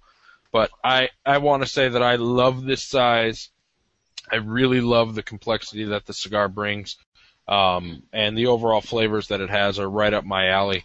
Uh, Kyle, before you join the hangout, I will I will admit, as God is my witness, I was not saying the kindest of things about the initial spice on this. I was scared for my life that I would not be able to handle it, but uh, that spice did nothing more than catch my attention and realize that I was smoking something that was going to be enjoyable, and that's how the first cigar continued on and ended, and that's how the second cigar has uh, been progressing thus far. Enjoyable, worthy of wanting to seek out, and anxious and uh, uh, very very excited of the official release of these bad boys. So Yeah, I, I think you guys absolutely hit the nail on the head with with the the thought behind the blend and the philosophy of putting out, you know, a good solid, uh, a, big smoke and a little cigar. I mean, it's it's it, it's that kind of enjoyable, uh, spicy cigar, and and it was very bold, but sized appropriately that you are not going to be overwhelmed with it. It's just going to be enjoyable. That first, you know, three quarters of an inch uh, of the the one I had tonight was so um, bright, and, and I would not say brash as I have with some other cigars because it never got into that territory. It No, was just right. a, a little little smack in the face to say, "Hey, I, I'm here," but but it never went over the boundary of me thinking, "Oh, this is this is too much." It it it it, it was just entirely enjoyable, and I still have to say this this Reagan is an excellent pairing with that cigar, and an excellent follow up. It, it brought out the sweetness in this cigar like you just cannot believe. Just a, a, real- a gingerbready kind of sweetness just made it that much better. And, you know, it's a cigar that I already know and love and enjoy, and and make a trip to Tampa pretty regularly to pick up a few of them, and it it, it just made it that much better. Hmm. Very cool, man. I appreciate that uh, feedback, gentlemen. That uh, you know, it's kind of funny that don't, we didn't really. I don't think we got into it, but the you know the story behind the cigar was you know kind of like that first baby that's born. It changed your life. It's sweet. It's beautiful, and you know all that stuff, and you your heart's just just overwhelmed with you know adoration. And then three o'clock in the morning comes, and it's it's screaming and you know, it's, it's in your face and it's loud and it's all that. And so that's why we need it with the tantrum because, you know, I, we all have kids. We can all relate to that. So that was kind of our, our analogy to use for the cigar. You know, it's, it's small, it's cute, you know, it's, it's cuddly, but, uh, I mean, it, it, it just reaches up and grabs a hold, no doubt. So, It's awesome. I like it. I dig it. yeah, I, I do too. I I love that description. I think that that should be like wood burned onto the inside of the boxes. I, I think that so many people would. You buy a box, you read that, and you just go, man. These are normal guys who are doing what they love, and I get that. That is me. I could be the Yeah. guy who comes up with this cigar. I love it. Yeah, well, I mean, you know, like I said, you know, Chris says this all the time. It's not just three guys; it's three families behind Ezra Zion, and and uh, you know, we're all family men, and you know, we, I hate to say it, you know, change the dirty diapers and do the whole good husband, good dad thing, and and uh, so, our my kids at least hit us up, hit me up all the time about, you know, when are you going to do a cigar for me? When are you going to do a cigar for me? I'm like, well, here's your cigar. It's called a tantrum, aptly named. Uh, that's good. I love it. Well, thanks, Kyle, for being on the show tonight. You've been a you've been a trooper. You've been entertainment, and you've uh, you fit right in. Anytime you guys want to come back, you especially, we can forget about those other yahoos. Yeah, good Uh, plan. Good plan. no, in all seriousness, we have a good time when we have good people on that we're that we're laughing with and enjoying ourselves. So, um, consider this an open invitation, honestly, and I think I speak for Kip with that. Absolutely. Cool. Well, it's been my pleasure, gentlemen. The show is great, and uh, it's it's an honor to have you guys on CigFed. I mean, you guys are are doing a tremendous service to the industry, and uh, you need to go to IPCPR. Yeah, I know. I uh, I will not be there this year, but Kip will be uh, will be taking up the torch. I sincerely hope. Am I letting the cat out of the bag? And No, Come on, I- Kip. That's I- I- positive peer pressure. I, no, there's no peer pressure. I've already made travel arrangements Oh. and got it all lined up. Awesome. perfect. Well, thanks again, Kyle. Um, you know, just to, to put the word out there, uh, one final time, guys, hit up cigarfederation.com. Um, nights like tonight, the second Friday of every month, you can uh, participate in the live broadcast of this show, make fun of us on the on the uh, the rude, crude, fun, and and raucous uh, chat room where uh, there's a, a smattering of guys who uh, are loyal listeners, have a lot of laughs, and enjoy the the live broadcast of the show. Um, we'd love to have you on there with us and uh, participate on that great location. So, and um, not only the second Friday. Whenever we happen to be recording in the other weeks, I usually stick it up there too. It's, it's running live. The chat room's running all the time, twenty four seven. Uh, if you happen to be on the site and there's some other guys there, it's going. Um, but uh, you know, whenever we're recording at a similar time every week, I'll go ahead and put the box up and it's going. That's a good very point. cool.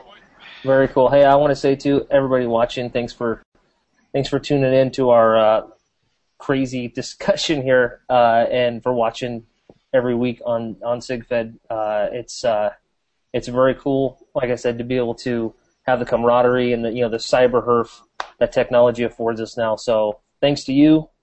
We honor you. We appreciate you, and have a good night. hey, hey, don't steal our outro here. Oh, Come sorry, on. sorry, sorry. Well, uh, folks, be sure to check us out on iTunes. You know, we uh, we've kind of alluded to it in the past, but we are available. Um, search for half-ashed. Uh, pretty simple. We'd love it if you would uh, provide some feedback or review, some comments, uh, if they're good, and if they're bad, you can email those to uh, what about a bing bong at cigarmany.com. That's where the bad reviews go. Just so you know. Uh, and on that note, head on up to uh, the. Oh, I said Cigarmany again, didn't I? Yes, you did. Oh, doggone it. Well, e- either way, that's fine. Just email them to prez at whitehouse.gov. I do. well, head on up, folks, to uh, thecigarme.com. I uh, I met Kip through going to thecigarme.com. I've grown to respect Kip, and I've realized that uh, my goodness, that man has so much more knowledge than I have. Head on up to Cigarme, you might be able to uh, to gleam a little bit of that off of him, like I do. So, and it's a darn entertaining site with great cigar reviews. Honestly, no, the, the the trick is just to make stuff up. That's just, Yeah. that's entirely the my spiel. My side, I can make it up if I want to. perfect. Now, you can um, uh, go back to the iTunes thing. If you go to Cigar Federation and click the little across the top of the very top of the screen, there's a menu up there. If you click on the shows, it'll give you a little synopsis of uh, us and our sister show on there, Cigar Chat, uh, which is on there most Thursday nights as well. Um, similar show in some respects, but very different in others. They they usually have a guest most weeks and uh, do some some great shows. You can certainly check them out too. Uh, but you can find the link to iTunes there on the little description page, the half-ash page uh, on the Cigar Federation. And um, like Craig said, if you like the show, leave us a good review on iTunes. If you don't, just keep it to yourself. Uh, and, um, you can send us an email at kip at thecigarme.com or craig at thecigarme.com. And uh, also, I'll throw this out there. I got an email this week somebody had sent to just kip at cigarme.com. Those do come to me now that I managed to uh, come into possession of that domain. I've set up some forwarding addresses, so if you make if you make that mistake, it still gets to me. Don't worry about that at all. And, and you can actually just go to cigarme.com now. It forwards on to the original site. Uh, they're mirrored up. Um, so coming up next week, we got the Quesada Oktoberfest uh, from 2011 as our cigar of the week, and we'll have another uh, another guest, uh, Will Cooper, who's known worldwide as Cigar Coop. Uh, he, he does a, a phenomenal blog that we've talked about quite a bit actually in recent weeks. Uh, I have a huge amount of respect for William or for Will. And I've met him a couple of times. Just a great guy, uh, uh, an amazing palate, and he does some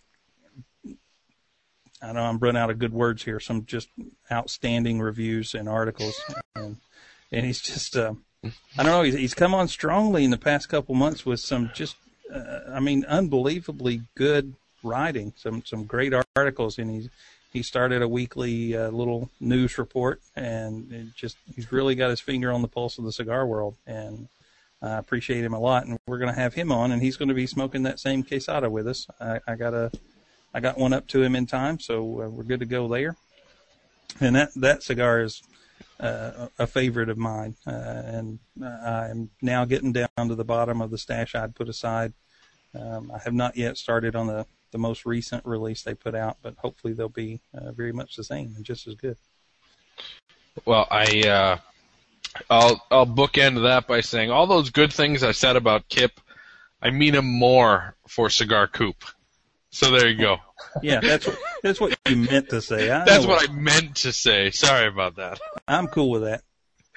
No, uh, Will's a good guy. He's uh, he's been someone that I've uh, been able to enjoy his work, and I have to say, I enjoy his work from a journalistic uh, background too. He's not just in the cigar world doing reviews, but he's he's breaking cigar news. He's getting into the nitty gritty of releases and information and background stories. So it's um it's one of the few sites that's out there to me that really uh, does that and does it well, and I appreciate that. I like the well round or the full well-rounded approach to the industry, not just the reviews, not just the discussion and the the uh, opinion pieces, but also the fact. I love it. So, and uh, I'll uh, I'll close out the show by saying it's been a couple weeks since I've mentioned the people who I really appreciate for uh, allowing us to be able to do what we do and allowing us to be able to wake up every morning with a smile on my face. And so today I just want to say, Kyle, Chris, the Don, uh, this show's for you guys. I really appreciate all that you've done to help us out, and uh, really look forward to having a relationship that moves on forward in this fine, fantastic lifestyle we know and love called cigars. Hope to sit down with you in person, shake your hand, and uh, enjoy a cigar in the future. So, thank you for that, and for everybody who's listening, thank you very much for listening, tuning in, being part of Cigar Federation, the Cigar Me, and most of all, half-ashed. Thanks for listening to episode 14. My name's Craig Schneider. That's Kip Fisher. And we are very, very pleased you were able to spend your evening with us here. Have a great night and uh, be well.